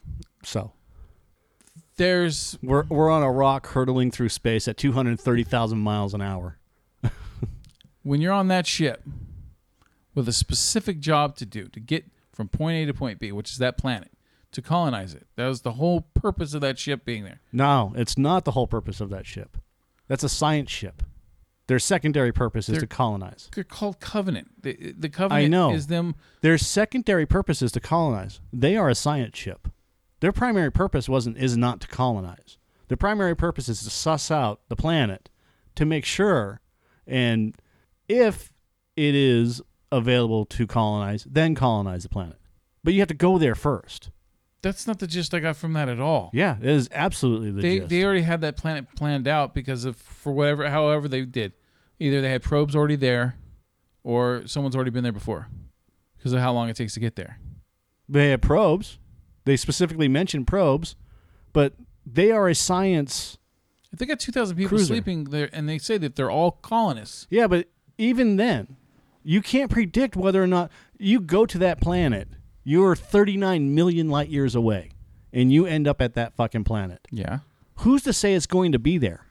So why put two thousand fucking people on there? Because your job is to go to a planet, find out if it can be habitable, then colonize the planet. what I'm saying is, is And that there's probably- you can't colonize a planet until you fucking know that you can colonize a planet. But so you- they would not purposely, they would not unwittingly send two thousand people out into space without knowing where the fuck they're going to send them. You can't do that. You can, and that's how no, you should do. you things. can't. You cannot predict if a planet's going to be there after you have a probe go out there and then come all the way back, and then you set everything up, and then you just send it out there. You can't predict that that planet is going to be there. The only thing that you can do is postulate. If that planet is there, go down, check it out. If it's habitable, habit, make it a planet, make it another Earth. Otherwise, continue on searching for other planets. So on that basis, that's a big fucking what if. Well, they probably had more than one planet that they were going to anyways. If if planet A doesn't work out, go to planet B. But they didn't say that. it doesn't matter. You don't have to. Why the fuck do you need all this exposition? The only point of this whole movie is this as far as we know, the covenant was going to this planet. That's it. Look, they made it the the story made it a calling on purpose so that David has a bunch of people to fucking turn into xenomorphs. That's it. That's and but- that's my problem is that it's contrived. That's contrived to me. But it follows along the path of Prometheus, which is they were going to LV two two three. It'd be one thing if you did it with a normal crew of people, but for the fact that it's a colony, and it It's too Uh, convenient. Look, it- I understand. You got the theory. It, it, look, if your theory is true, rings out to be true, then that would make sense because he planned that shit. right. Then that that would make perfect sense. But otherwise, if it's not planned, if it's if it's not that theory true, then then that it just to me it's it's that's like But the- fucking uh, uh, what is it? Throw airs to the wind or whatever the fuck they call it. Here's It's- the other thing. Why the fuck did they bring terraformers with them if that was a human habitable planet? were they bringing terror? Uh, yeah, they had huge terraformer Okay. trucks and machines. For changing the uh, the air, the the climate. Who knows? I don't fucking know. But it just to But me they said they had terraforming machines. Look, to me, it just it felt like it was a way to push the story forward, um, instead of it, it feeling more natural. Yeah, I agree. And I, I'm playing devil's advocate on most of this stuff. and it sucks because the movie looks great. It, it- I mean, I, I cannot complain about the look of the movie at all. Everything looks great. The fucking the, the, the cinematography, the, the the the scenes. Holy shit! The you know in the in the forest and everything. Right. Everything looks great. It's just fuck, man. I this movie is um I I wrote this review like like what was it a day and a half after we saw it. Normally I wait like 4 days or 5 days after we see a movie before I write the review, but I this one I really I already knew what I wanted to say about it for the most part. Um and fuck, I think there's things that I I'm talked about tonight that I didn't even put in my review. You know, like I don't even think I mentioned the quick growing aliens in my review. But and that really fucking bugged me because it was like, okay, it, it just we got to, you know, oh, we're running out of time with the movie, so let's just have the aliens be that fucking grow, you know, that big, that quick. It, it just that bugs me. You know, I anyway, whatever. Well, no, but it makes sense. w- Even in the other movies, if when the alien is small, the chest burster comes Yeah. out, and then it grows into this fucking huge nine foot tall alien. Yeah, but it took like a, f- a few days. No, it and it had the molting process. No, it didn't. There was and there was the molting process. Like when um when uh fucking the guy who's 90 years old now, the actor, um he was Jon Voight. Harry Dean Stanton. When Harry Dean Stanton um, goes into that room where he, in the room of his death, right, trying to get Jonesy, and he finds that big old skin of the, and that's like the first time but that. how do you know that this takes place over months? It doesn't. No, no, no, no. I didn't say Alien takes over months. No, no. It takes the Alien a few days to get to that nine foot size. You said like mm, you you said more than days. I'm pretty sure I said days. It, it just took a few days for, and it got to full size. Not not five fucking minutes. Because if you remember when the when the white n- neomorphs are attacking them, those fuckers. Besides the fact, like I said, they were spores that went into the ear or the nose. Okay, after they got out, they grew to full size in like two minutes. But they were growing as they came out. and that just it, and that that I, I, I look. I'm just playing devil's advocate. I'm not. I can't disagree with. I like I like the devil's advocate thing, but it, it, look, it eh, rushes the it rushes the story too far too quickly Yeah. when it does that. and I agree.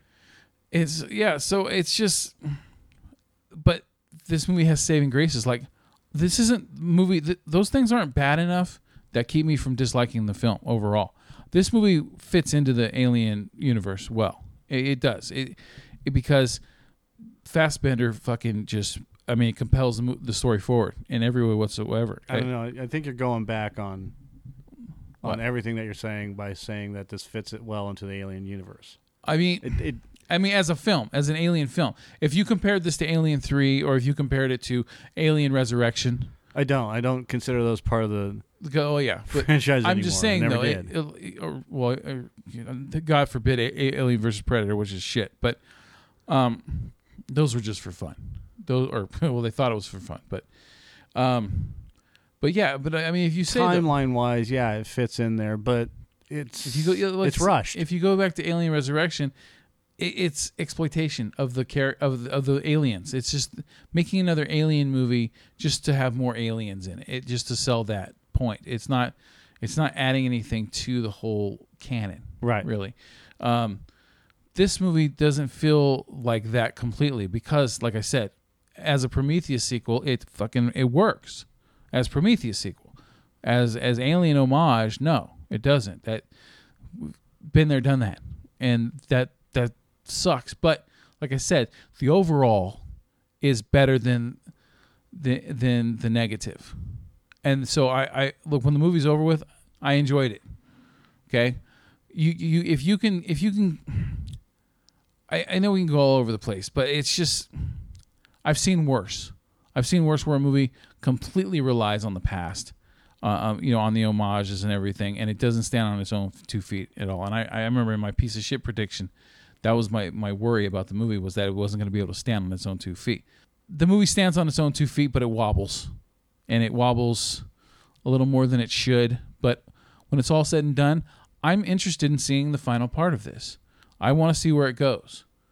So the, for that for that reasoning, the movie's successful because I gave it a seven out of ten. Not me. No, No, what'd you give it? five. Damn. It's a five. Okay. It's a good movie, but it's average. Okay. You know, it's it, and it, it's a remake of Alien. yeah, They they re, they Force Awakened it with not as good results. yeah. I enjoyed the movie. Don't get me wrong, but Yeah. When when everything's the same, they blow the fucking alien out the airlock. Blah blah blah. Yeah, Okay, we get it. yeah, exactly. That that's and like I said, Prometheus sequel, yes. Um, but yeah, I look. It, uh, I still liked it. So anyway, what was our predictions on the movie? I don't know. We didn't. Because I gave it a seven, and you give it a five. All right. So, the Covenant Sixty-eight eighty-three. close. We, we are opposites. we are fucking close though. Not me. Oh, I gave it. Or it has a current rating of seventy-one percent. Okay. on Rotten Tomatoes. So, um, ah, look, Ridley Scott has one more chance, from uh, unless he fucking Michael Bay's it, No. and decides to add, fucking. Oh, you know what? We're going to do. No. Ridley he, Scott does not have a Russian accent. No, he But- for me he, he can he can make whatever he wants. It doesn't matter. He blew it. You're, you pretty much. He blew it to you. No, I said he can make whatever he wants. Oh, okay. All right. Uh, he, he didn't fucking Adam Sandler it. For me, it's it, he's got one more chance to sell this whole Prometheus prequel thing that he's doing, that connects it to Alien. Um, so if uh, I'm on board still, you faltered a bit, but Cares? Hey, Ridley Scott makes movies and they're fucking good. look, this this You gave this one a seven, so you don't. You can't go in saying. I said I'm still on board. You I just got said one I'm more still on board. chance. I just said I'm still on board. I know, but you gave it a seven. I But- can understand if you gave it a four you 'Cause said you got one more chance. because I was still overall entertained. Am I not entertained? Okay, whatever. Fucking Rotten Tomatoes. All I'm right. giving it an aggregate score of eight point three two five because I was entertained and the seats were nice to sit in. So my flick of the week No. is Okay. So, um, do I recommend seeing Alien Covenant? Yes, I do. If you're an Alien fan, you, you should definitely see the movie. But you might have bigger problems than I do. I, when I've read other people's opinions of this movie, some people are fucking harsh as shit on it, and then other people are like, "Oh my god, it's the greatest Alien movie since Aliens." So I, I'm not that. I'm not there. Aliens is like a nine point fucking five, dude, and Alien is like a nine point three five. It, it it's not comparable. It's it's good. It's Why are we still talking about Alien Covenant? I didn't get onto my flick. All right. so go see Alien Covenant. It's not a piece of shit. All right. Um, my flick of the week is the 2016 film called Beyond the Gates. It is purposely made as an homage to 80s films. It is or 80s style. It of film um of, of B movies and shit like that, like video rental type type shit. Um, the story is I don't even I don't remember what town this movie's set in, but um, these two brothers um, who are estranged from each other. Um, one brother has left the town. Um, his character, you know, is named Gordon uh, Hardesty, and his brother, his brother John, has stayed in the town his whole life. Well, their father runs a video store there, you know, family-owned video store, and it's got a like over a they brag, you know, the bragging, um, you know, slogan is like over a hundred thousand, you know, movies to choose from, right? So the movie starts off with it's seven months after their father, who ran the, the store, has disappeared, and they're they everyone has pretty much assumed that he's dead and gone, and their mother died a few years before that. But so the only person that's missing is the actual father. Well, apparently you find out through conversations in the movie that the father has done things like this before, where he's he's disappeared for a few months at a time. So him being gone for seven months isn't like a a huge thing, and the fact that he's a me- mega alcoholic and everything, it, it it's not. They they, they if he they, their attitude about it is if he walked in the door any fucking minute, we wouldn't be surprised. But if he never does, then we're not surprised either. Right. Um, so what they're the movie starts off where both brothers meet up at the video store to start packing everything up. And they're conversating about, you know, the, the the brother, you know, Gordon, who's come from out of town. He's the asshole of the two brothers. He's the one who's full of himself. He's got an ego, but he's also got a past. Don't, don't need to delve into it. But um, his brother, um, John, who's played by Chase Williamson, he's one of the main characters from John Dies at the End. One of the main actor, you know, the two main actors in the movie. He's one of them. Um, he stayed behind, and he's kind of like the loser of the two. Like he's the less successful of them, and he's, you know, like for example, he's got a shitty, you know, best friend who's rude to everybody, but because it's his friend, he forgives all of his trespasses. Right? Kind of like me. Yeah. There you go. so. So uh, Graham also has a, uh girlfriend who um, comes up to uh, surprise him and stay. Oh no, she didn't surprise him, but she she comes up later in in the day to to stay and help out with the packing up and everything. And uh, his uh, girlfriend is played by uh, Brea Grant. Uh, Brea Grant was in season two of Heroes. She played the quick girl, the fast, you know, the flash type girl that was in there. Um, don't remember the character's name because they always call her just the quick girl or some shit, you know. So, uh, I really, I, I don't know, I had like a little mini crush on Brea Grant when I was watching Heroes, and I, I loved her character. Um, so when I saw that she was in this movie, I was like, okay, she's like one of those little crushes like you've got on certain like, you know, female characters that you've seen over the years. Oh yeah, These female actresses. Christina Ricci. There you go. So, it, um, but yeah, it's, it's fucking. It, she's cuter and shit, and she's my age, so I'm not a pervert. Mm-hmm. wink, wink, Mister Fucking. I like Wednesday. Oh, I'm using the wrong eye.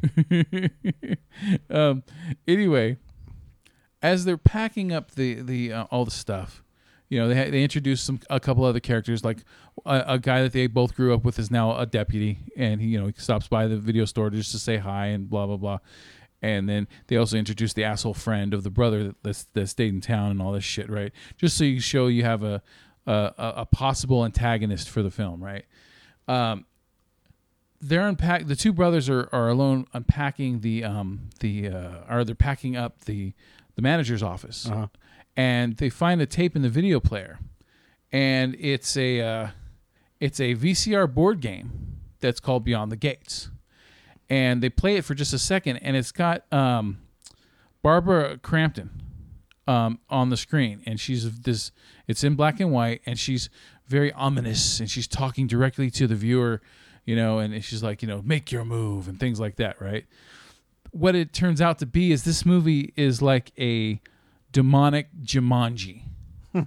is pretty much what I would call it. It, um, they first they check it out and they, they're and, and, and the movie starts doing these like Jumonic. these flashes on the screen. It's like really unpleasant. So they're like, "Fuck that! Turn that shit off!" Right? So they take it back home, and then the girlfriend talks them into trying it out because they had nothing else to do and they're bored as fuck. So they try it out, and they they start the game. They don't like the way it's working. Well, they decide not to play it anymore. Well, then something things weird little things keep happening that gets them to come back to you know fucking trying the game again. So they start trying the game, and all of a sudden, they find a package hidden somewhere in the house, and the game tells them to uh, to you know open, up this the package. package. and the package has a little voodoo doll in it, and it's it's wearing the same exact clothes because it's doing scenes where it's cutting to the asshole friend at the bar hitting on this chick, Right. and he's a piece of shit, right? Piece of shit guy. Doesn't take no for an answer. And uh and they Come on, the game the baby. game tells them that you have a choice. You either can, you know, not progress any farther to save your father. It starts talking to them like save your father, right? And they're just like, what the fuck? And then they're like, well, you have to get the key. The key is inside the voodoo doll. So they fucking start cutting open the side of it, Right. and then it cuts back to the guy at the bar, and he starts fucking tearing open, Right. and he falls on the floor, and, and he bleeds to death like horrifically, and the the bartender chick is is blamed for the murder, right? so then there's that. Then the next thing that happens is the um it- the next test because they they're like fuck this, we're not going to play this shit. This is fucking insane. Well, things keep happening that makes it have to they have to play the game. For example, the cop comes by and they try to show him the video and when he looks at the TV, all he sees is static. Nothing else, but it gives him a headache. So he's like, "What the fuck? I'm out of here." Well, finally, when they started to keep playing the game to progress the story forward, um, it, it it it does this thing where it says, "Well, now the key is locked inside someone's head, and you have to. Your choice is to either let this stay in their mind, or you have to get it out, one way or the other, right?" So it comes to the point where the fucking they have they find this little head inside of a um oh I'm sorry I'm jumping ahead. The fucking cop the cop shows up and starts shooting at them with a fucking shotgun. Like what the fuck did you guys do to me? What was on that fucking TV right? And all of a sudden um, while they're hiding in the backyard the, the guy one of the brothers sees the uh, the this little ceramic head that looks like the the deputy's head and it's got a little key the part of the key the handle of the key sticking out of the head so he fucking yanks the key out of the head. All of a sudden, the cop's fucking head explodes, right? And it's like fucking, it's like the lesser of two evils or something. Like if they don't follow through with this, worst worst things are going to happen, right? So it, I mean, it just gets it just gets darker and darker, and so it Right. ends up to them having to, you know, finally just go and deal with it. Well, anyway, the movie uses synth- synthesizer music, synthesizer, you know? Synthesizer. synthesizer um, uses that 80s synth- synthesizer music like like from Strange uh, Stranger Things or Turbo Kid, um, or even fucking. I just watched uh, Bronson with uh, Tom Hardy the other day. Fucking tour de force acting performance. Anyway, and I'm gonna t- that's gonna segue into uh, talk about uh, Tim Hardy or Tom Hardy in a little bit. Anyway, but that's for news. Um, the movie isn't that great of a movie, but there's some cool elements about it. Like for example, they try to take the game back to this this store that it, I guess they found out that it originally came from, and it's this this guy that it's kind of like the Needful Things thing, right?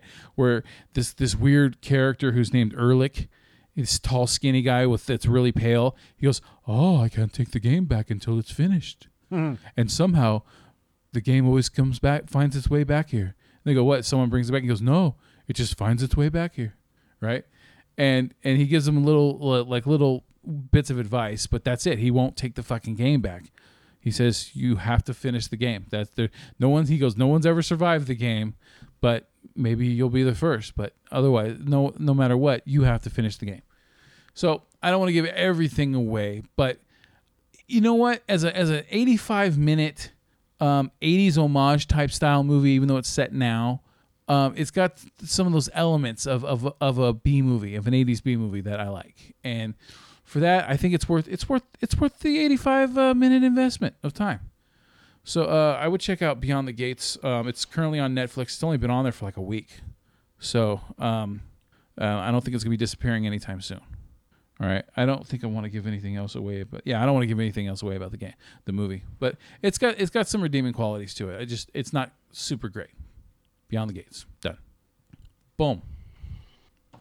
Interesting. Interesting. Well, Samurai Jack. It uh the tenth the tenth season? The new season was only ten episodes long. Uh, Uh the fifth season. So I'm not going to give away any of the plot elements. I'm not gonna give away spoilers and shit like that. okay. So, um, however, I will say this: the way that it ended is not expected, Okay. and that was f- it's fucking great. Okay, so uh, I talked about Samurai Jack and how how awesome it's been. Look, um, the entire series is so fantastic. It doesn't always focus on Jack, but it focuses on Jack. I'm sorry, it focuses on Jack's journey, the his, the completion of his journey. Uh, Okay. So we come upon him. It's been 50 years. He's stuck in this world that he didn't create or he was never a part of. And he's got to, he wants to get back to his past, Yeah. right? That's the original story, but now it's changed. He's, he's been the same age for 50 years and he's still doing the same shit. He's still fighting Aku's forces and he's realizing how futile it is and he's basically giving up. like a Groundhog's Day. Yeah. Um as but but what Jack doesn't see okay, look. Here's the thing. Jack doesn't see his influence over the world. He only sees his narrow view of w- his life. Okay. He's got tunnel vision. Yeah. So all he's doing, always doing, is just focusing on getting back.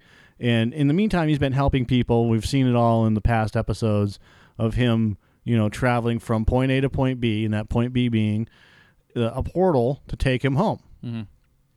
So, as he travels from point A to point B, he's helping all of these these people, all of these oppressed people.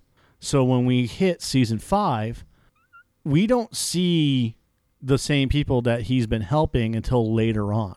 Uh, So, what's really good about this is that all it really does is focus on, and I've said that again,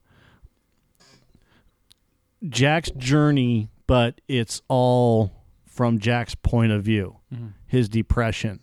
You know, like the first six episodes is dealing with him and his depression. Yeah. and how he was he's able to overcome it. And then you know once once he's able to fight through all this stuff he's able to move forward. So he lo- he's he's lost his sword but he has to find a way to get it back and then once he once he's able to do that if he's able to do that then his next step is to head to Aku and kill the coup Mhm. right heading into the 10th episode, like I said, I'm not going to give away any spoilers. It starts off with Aku giving a speech, okay? Mhm.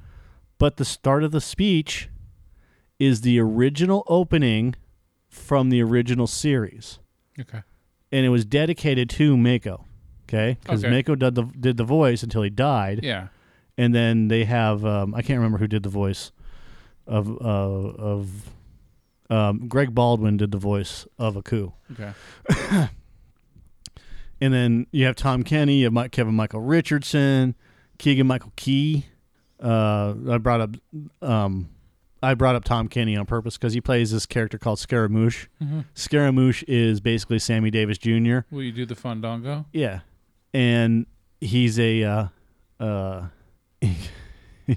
he's he, he he talks in in Sammy Davis Jr. jive, you know. Hey, Hey. babe. Hey, catch. Yeah, what's going on, Catch? What's going on to Bigger Cool?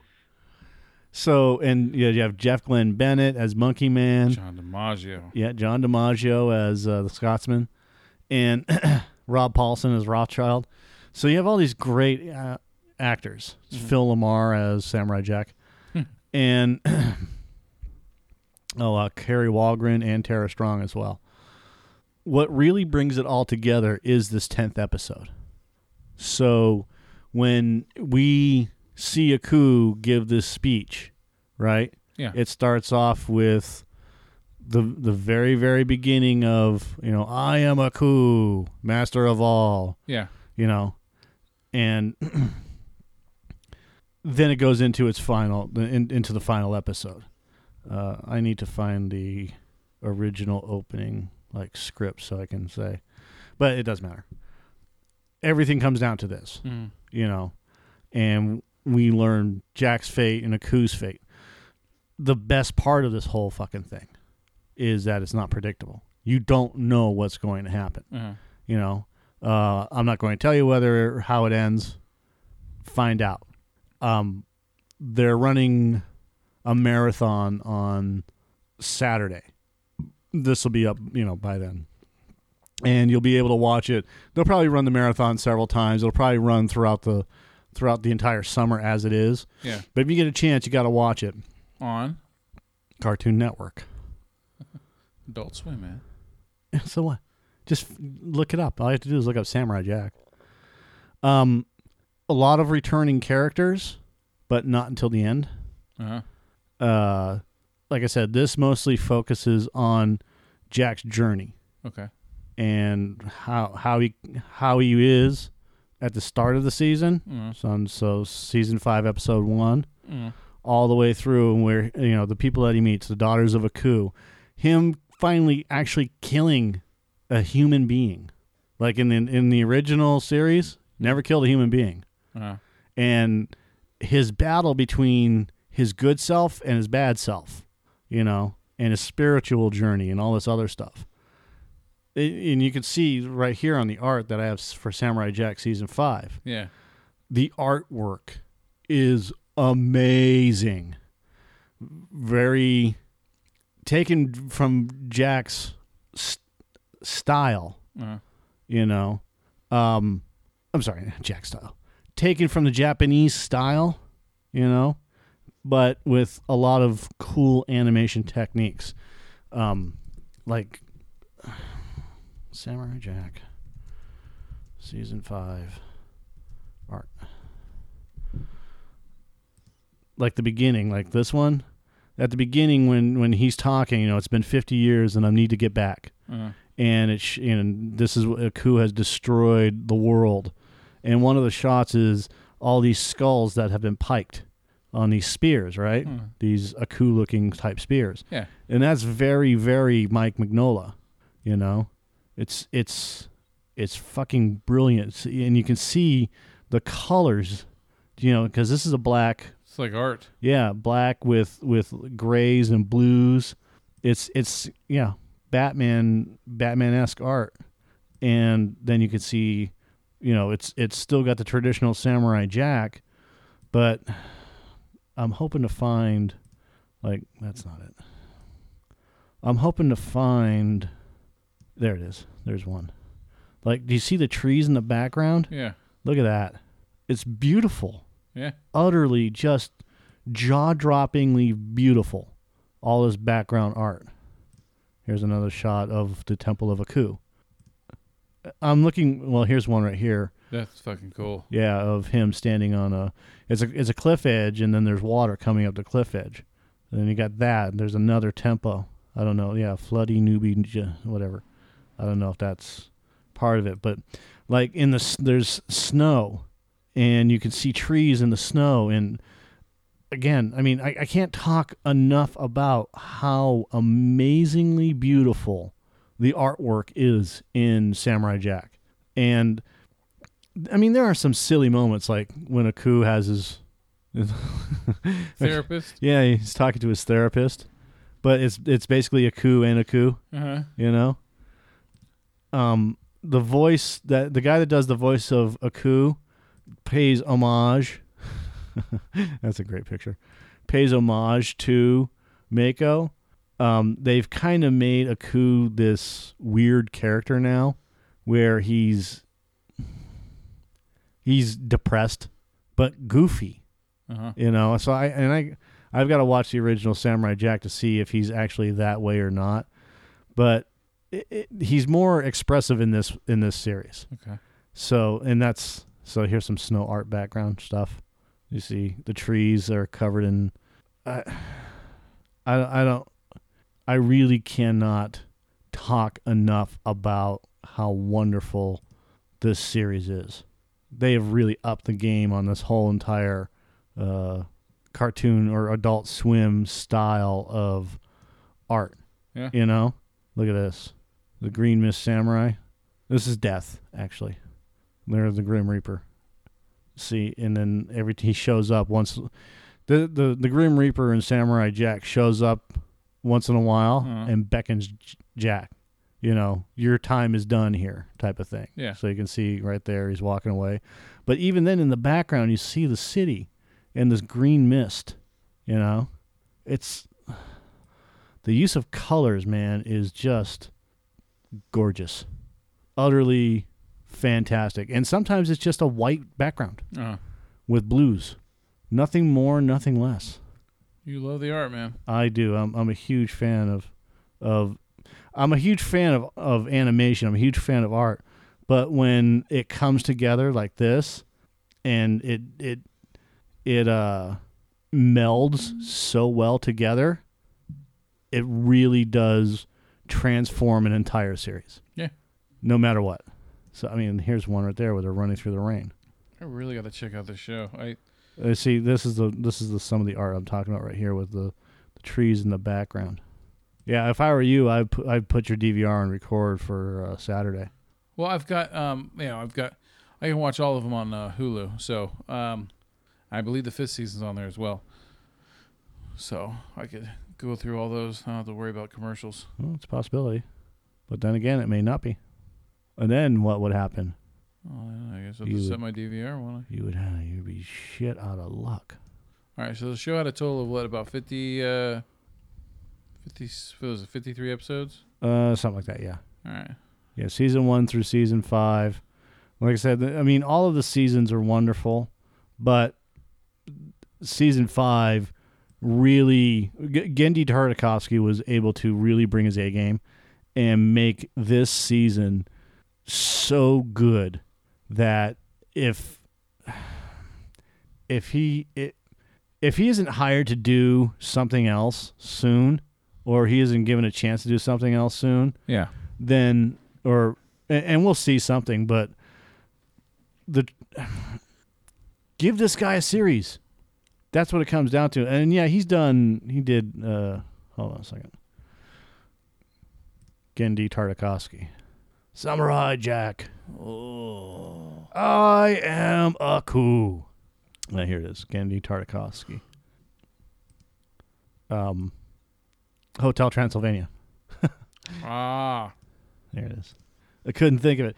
Genndy Tartakovsky was working on a Popeye movie, and the animation that he did for the Popeye movie was just Popeye Olive Oyl and and on a boat, Yeah. and like he was fighting Bluto, and it was very well done. Um, I'll have to find it for you. Um, yeah, Gennady or Gennady, um, but he changed it to Genndy after moving to the U.S. He's worked on Sym-Bionic Titan, Hotel Transylvania 1 and 2, Powerpuff Girls, Tiny Toon Adventures, Batman the Animated Series, Clone Wars. yeah, Star Wars Clone Wars. The not not not the not the uh 3D one. The animated one. The cartoon one. And that's what gave birth to the Clone Wars as a series. But uh he started off with Craig McCracken at Hanna Barbera, working on Two Stupid Dogs, and then Dexter's Lab. You know, um, I wasn't a real big fan of Sym-Bionic Titan. I thought it was kind of crappy, but yeah. So uh, the Flintstones on the rocks, Iron Man two. He was a storyboard artist for Iron Man two. Priest, which wasn't that good. um, he's working on Hotel Transylvania three. He was a creative consultant on Trolls.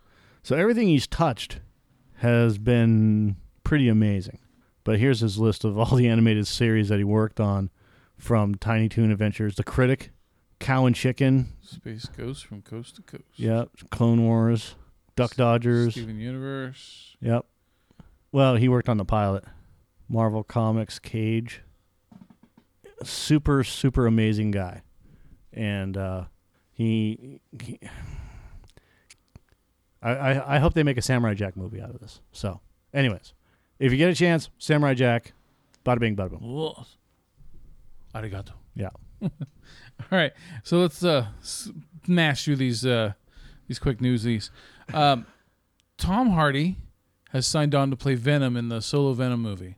Um, I, you know what? It sucks about this is that I love Tom Hardy. We both love Tom Hardy. I even bought the drop today because they finally lowered the price on it, so got the drop for six bucks on Blu-ray. Um, great performance in that. Um, great performance. Hell, fucking just watch Bronson, which he did in 2008, which was directed by Nicholas Winding Refn, who um, Nicholas Winding Rain. Rain, take the fucking f out of your name, it's throwing me off. Uh, directed, uh, you know, who directed Drive, you know, um, he yeah, Bronson is Tom Hardy is just a tour de force fucking solo character piece in that movie, um, and uh, yeah, Tom Hardy's just fucking awesome. So. Uh, you know, hearing him sign on to play Venom, you know, and I totally forgot about him playing Bane, but because I see him as we see him in so many things, but you know, him going from a DC to a Marvel film, um, it sounds great, but here's the problem, man. It's fucking Sony, and it's a it's a solo film, which has been mentioned that there's no Spider-Man in it whatsoever. I I'm I'm trying to grasp how you have a Venom without a Spider-Man. I don't know. Sony's just trying so hard to hold on to whatever fucking crumbs they got left of this shit. Uh, you know, maybe they need Joss Whedon more. Maybe. All right. So, uh, but yeah, I, I, that's just how I feel about Tom Hardy. You know, being, I mean, I, I think that the, the commitment will be there. I just don't know if the writing or anything else will be there to go along with it. Right. Uh, they, this fucking, this bugs me. This, this is so symbolic of our, of our of our system of a Hollywood system, uh, the money marketing system, is that uh, Resident Evil. Okay, we're like two months away from when that movie came out, two or three, something like that, and they're already announcing that they're rebooting the entire film series uh, with James Wan um, on to produce the first film, not direct, just produce. cares. They're planning on doing six more films. Already lost it. See you later. It just uh, look the, the movies weren't even that great anyway, but it just shows that that, that Sony don't. Yeah, it's Sony. I think it's Screen Gems. They um, they just don't give a fuck. They don't care about the quality of these movies or anything. That's why they're able to jump on to um, rebooting the series already immediately after finishing it. it it's just it's bleh. All right. Uh, did you want to talk about the Tim Allen thing at all? Hmm, Yeah. don't really care. All right. Fuck it, man. Fucking thanks, Obama. Uh, all right. Uh, dude, while we were talking, they posted the third and final trailer for Spider-Man 3. right. Uh, I'm sorry. trailer number 3 for Spider-Man Homecoming. Um, I, dude, like 80% or more of the trailer is is just stuff we already saw with a couple little add-ins. Um, it looks like it, it's going to be lighthearted and fun. Um, and I, I look out, we're going to see it in a month and a half. So, you know, I don't even think I don't even think this trailer even needed to come out. Um, and then lastly, dude, it's uh, you know we had two celebrities die in the past week. You know, you had Chris Cornell and you had uh, Roger Moore. Right. Um, I wasn't a huge fan of Roger Moore's uh, James Bond. Um, to me, that felt like that was the well before the Brosnan, you know, the last three of Brosnan's Bond films came out. Um, the Roger Moore thing felt kind of stretched to me. I was never a fan of his, but I've never really fully watched them all anyway. So I'm just maybe it's the look of the era that it was set in, or some the films were made in, or whatever. I don't know. I I haven't given the movies as much chance as I should have. I will say that. Um, but yeah, I, Roger Moore died. Um, Chris Cornell, which is weird. I was not a fan of Chris Cornell when he was the lead singer for um, Soundgarden. I didn't become a fan of his until he took over for Zach De La Rocha with um, with au- audio, you know, on Rage Against the Machine, and, Nope. and they became Audio Slave. So, what'd you say? No, he didn't take over for Zach. It was a whole new band. Well, Okay, fine. Members from Correct. Okay. So even though, because you know, like uh, from when they're in concert, um, they would do Rage songs and they would do um, Soundgarden songs and Audio Slave songs. So um, anyway, though, I became a fan after Audio Slave came out because even though the songs got over fucking played on the radio, there was still some standout songs on that out on their first album. Uh, the one that stood out the most to me was um, "Shadow on the Sun." Um, they never played on the fucking radio. In my opinion, it's the best song on that uh, out of the two albums that Audio Slave made. I believe um, that is the best song out of all those those albums. Uh, the song is played in Collateral um, during a scene where Jamie Foxx's character crashes the taxi with uh, Tom Cruise in it. Um, that song's just fucking. It, it just it's a great song, and if you like, you know, analyze the lyrics to it and everything, it just fucking works. I love that song. It's like poetry, rock poetry. Um, I, I don't have much to say about Chris Cornell. Uh, you know, other than that, it's you know people are like, oh, what a tragedy, you know, because they, they said the guy hung himself, and it- it's I, I wasn't there, man. I don't know what you know why he did what he did. I don't know much about him. So I, Ativan. He was taking Ativan. uh, what, is that an antidepressant? Mhm. Okay, because I heard he had like some kind of he's had drug problems over his life, but no, he was taking Ativan for anxiety, uh, and he made some phone calls. Uh, uh, long story short, the one of the guys that was uh, um, there at the time yeah, tried to open the door. Tried to. Cornell calls him. yeah, and his speech was slurred and all this other shit. And the guy said, "Fuck this, I'm going over there." So went over to the hotel manager to the desk and said, "I need a fucking key for this room right now." yeah, And they're like, "Oh, we can't do that because you're not Chris Cornell." yeah, And he went, "I don't give a shit. Open the fucking door." yeah, And by the time they did that, it was too late. So the hotel the, and the guy went to the desk clerk and said, "There's a problem. Open the door." And he's like, "No, I can't do that." He said, "There's a fucking problem. Open the door." Uh, And he he literally kicked the door in. He kicked the fucking door in and was too late. And that's a shame. yeah. So, this hotel chain is partly responsible for not protecting one of its guests, knowing that the guy that said open the door had a key.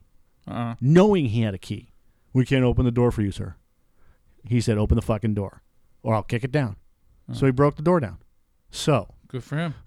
yeah, absolutely. The guy is the guy is on is very stand up. However, this this drug thing is out of fucking control. Giving drugs to people for their anxiety or giving drugs to people for whatever they think that they have.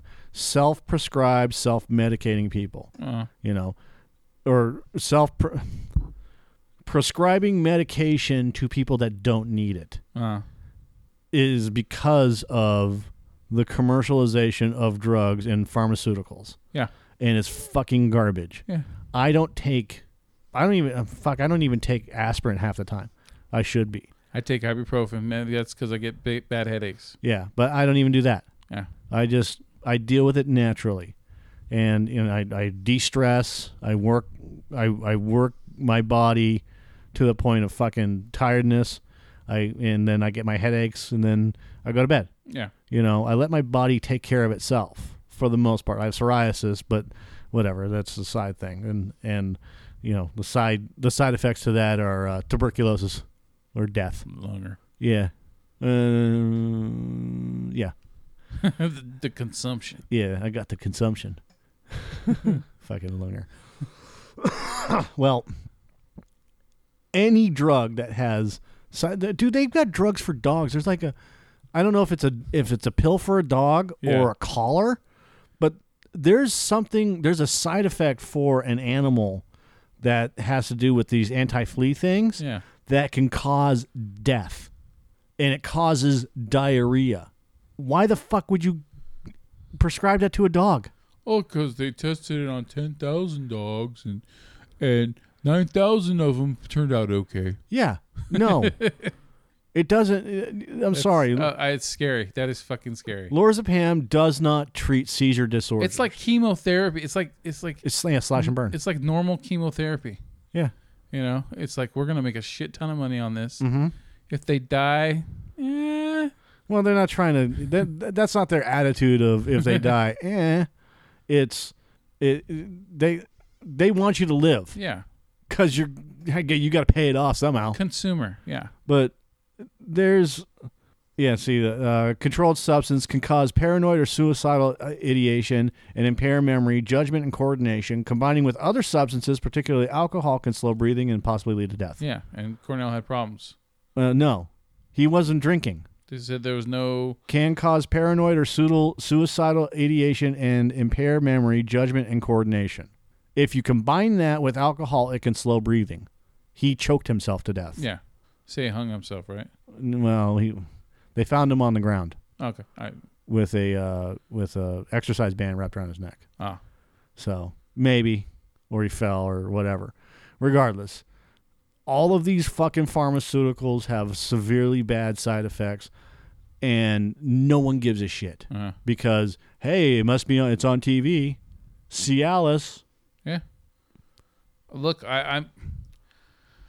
I you know I've Unsafe. been I've been on workers comp for months, and I you know I could be one of those people that says, "Oh, I need Norcos," you know this my, the ibuprofen and the muscle relaxers aren't strong enough.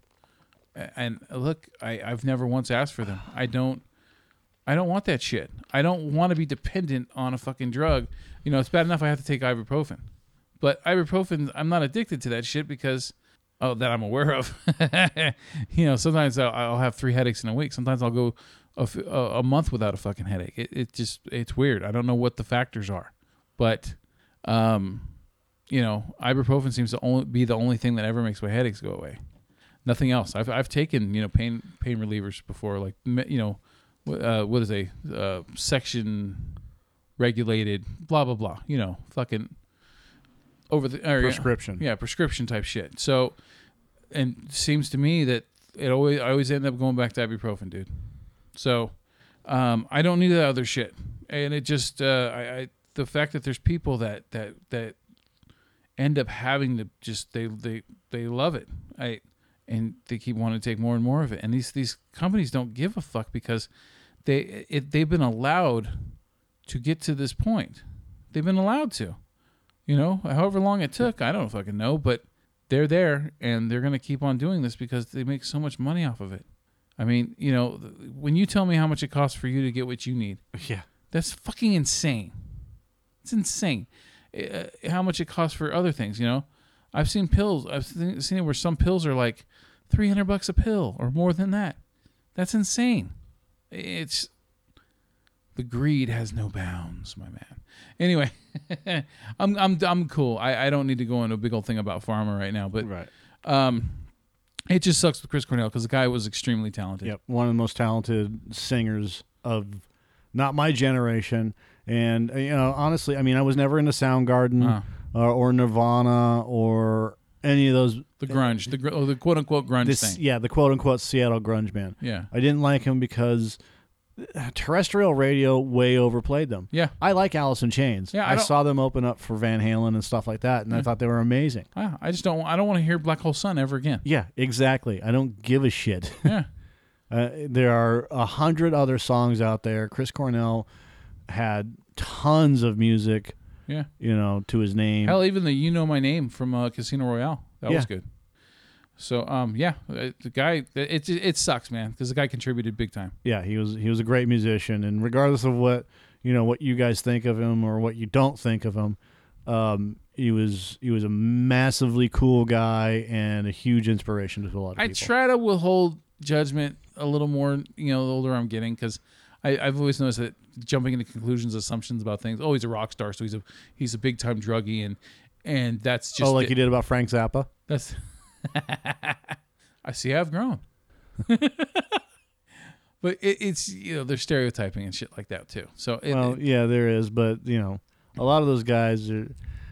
Uh, uh, a lot of the, a lot of the, a lot of the stories are true, but here, here it is. When it comes right down to it, wh- whether you like it or not, it doesn't matter. Whether it's Ariana Grande or Britney Spears or Led Zeppelin or Black Sabbath, Yardbirds, you know, Robert Johnson, Ry Cooder, all these other guys, you know, and I, I did a whole spectrum of people yeah, on purpose, and I didn't mention my favorite band on purpose. Even ACDC's having problems, you know, or Guns N' Roses or whatever. yeah, Okay, all of those bands have are everybody has fans, yeah, you know, and no matter what, it doesn't matter whether you like them or not. Uh, you don't have to listen to them, right? yeah. uh, some of their hyper, some of their bullshit that comes out of their mouths, uh, you know, you, they're just artists. Yeah. And when it comes right down to that, that's all they are. People making music. Yeah. But someone stuck a microphone in their face and asked their opinion. Yeah, which we don't need to hear. Yeah. They, they, you need to hear our opinions, but that's it. No, we. That's why I don't do politi- political bullshit. I mean, opinions on movies and Yeah. stuff and relatable items. yeah, n- relatable items. I don't need to hear anybody's political nonsense from a fucking celebrity who thinks that they're right and we're all a bunch of assholes. I hate politics, dude. Yep, I that's why I don't get into it. Fucking hate them. All right. Because there's never a winning side anyway. Right, There's n- no one wins. We all except for mine. All right. So, um, next uh, film that we will be talking about on Cinescape movie reviews is going to be Pirates of the Caribbean, Dead Men Tell No Tale. I'm sorry. Dead Men Tell No Tales. Is that, is that good? Is that decent? I guess. Um, we'll be seeing that. Uh, don't have super high hopes, but I hope it's better than Stranger Tides because Stranger Tides, fucking God, it just gets worse and worse every, with every viewing. So, um, I am Joe Spiegel. Mike Sutherland. Cinescape movie reviews. Okie dokie. Catch y'all on the flippy, All right. flappy, dippy dappy.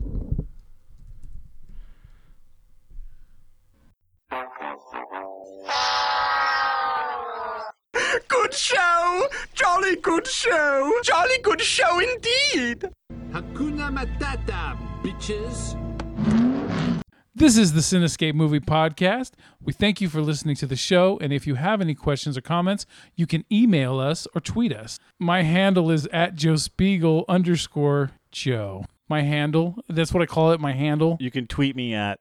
You can send me a tweet at.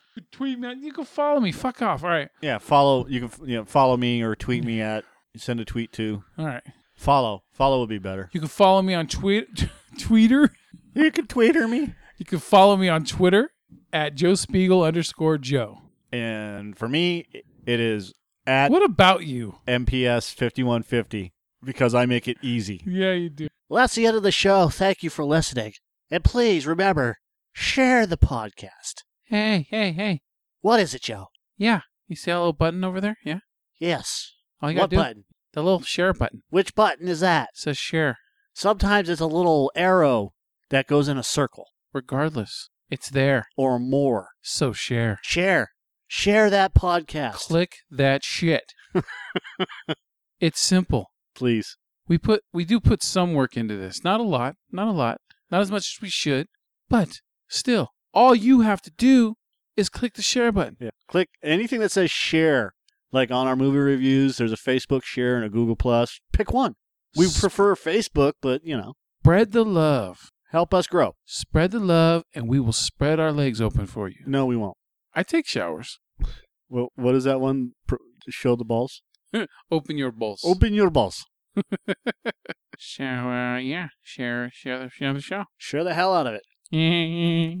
share. Give her some love. I sound like little Nick. Have a good night. This is the end. It's the end. Finito! The end, I tell you! We're all going to nibble the dust! Or go fuck yourself.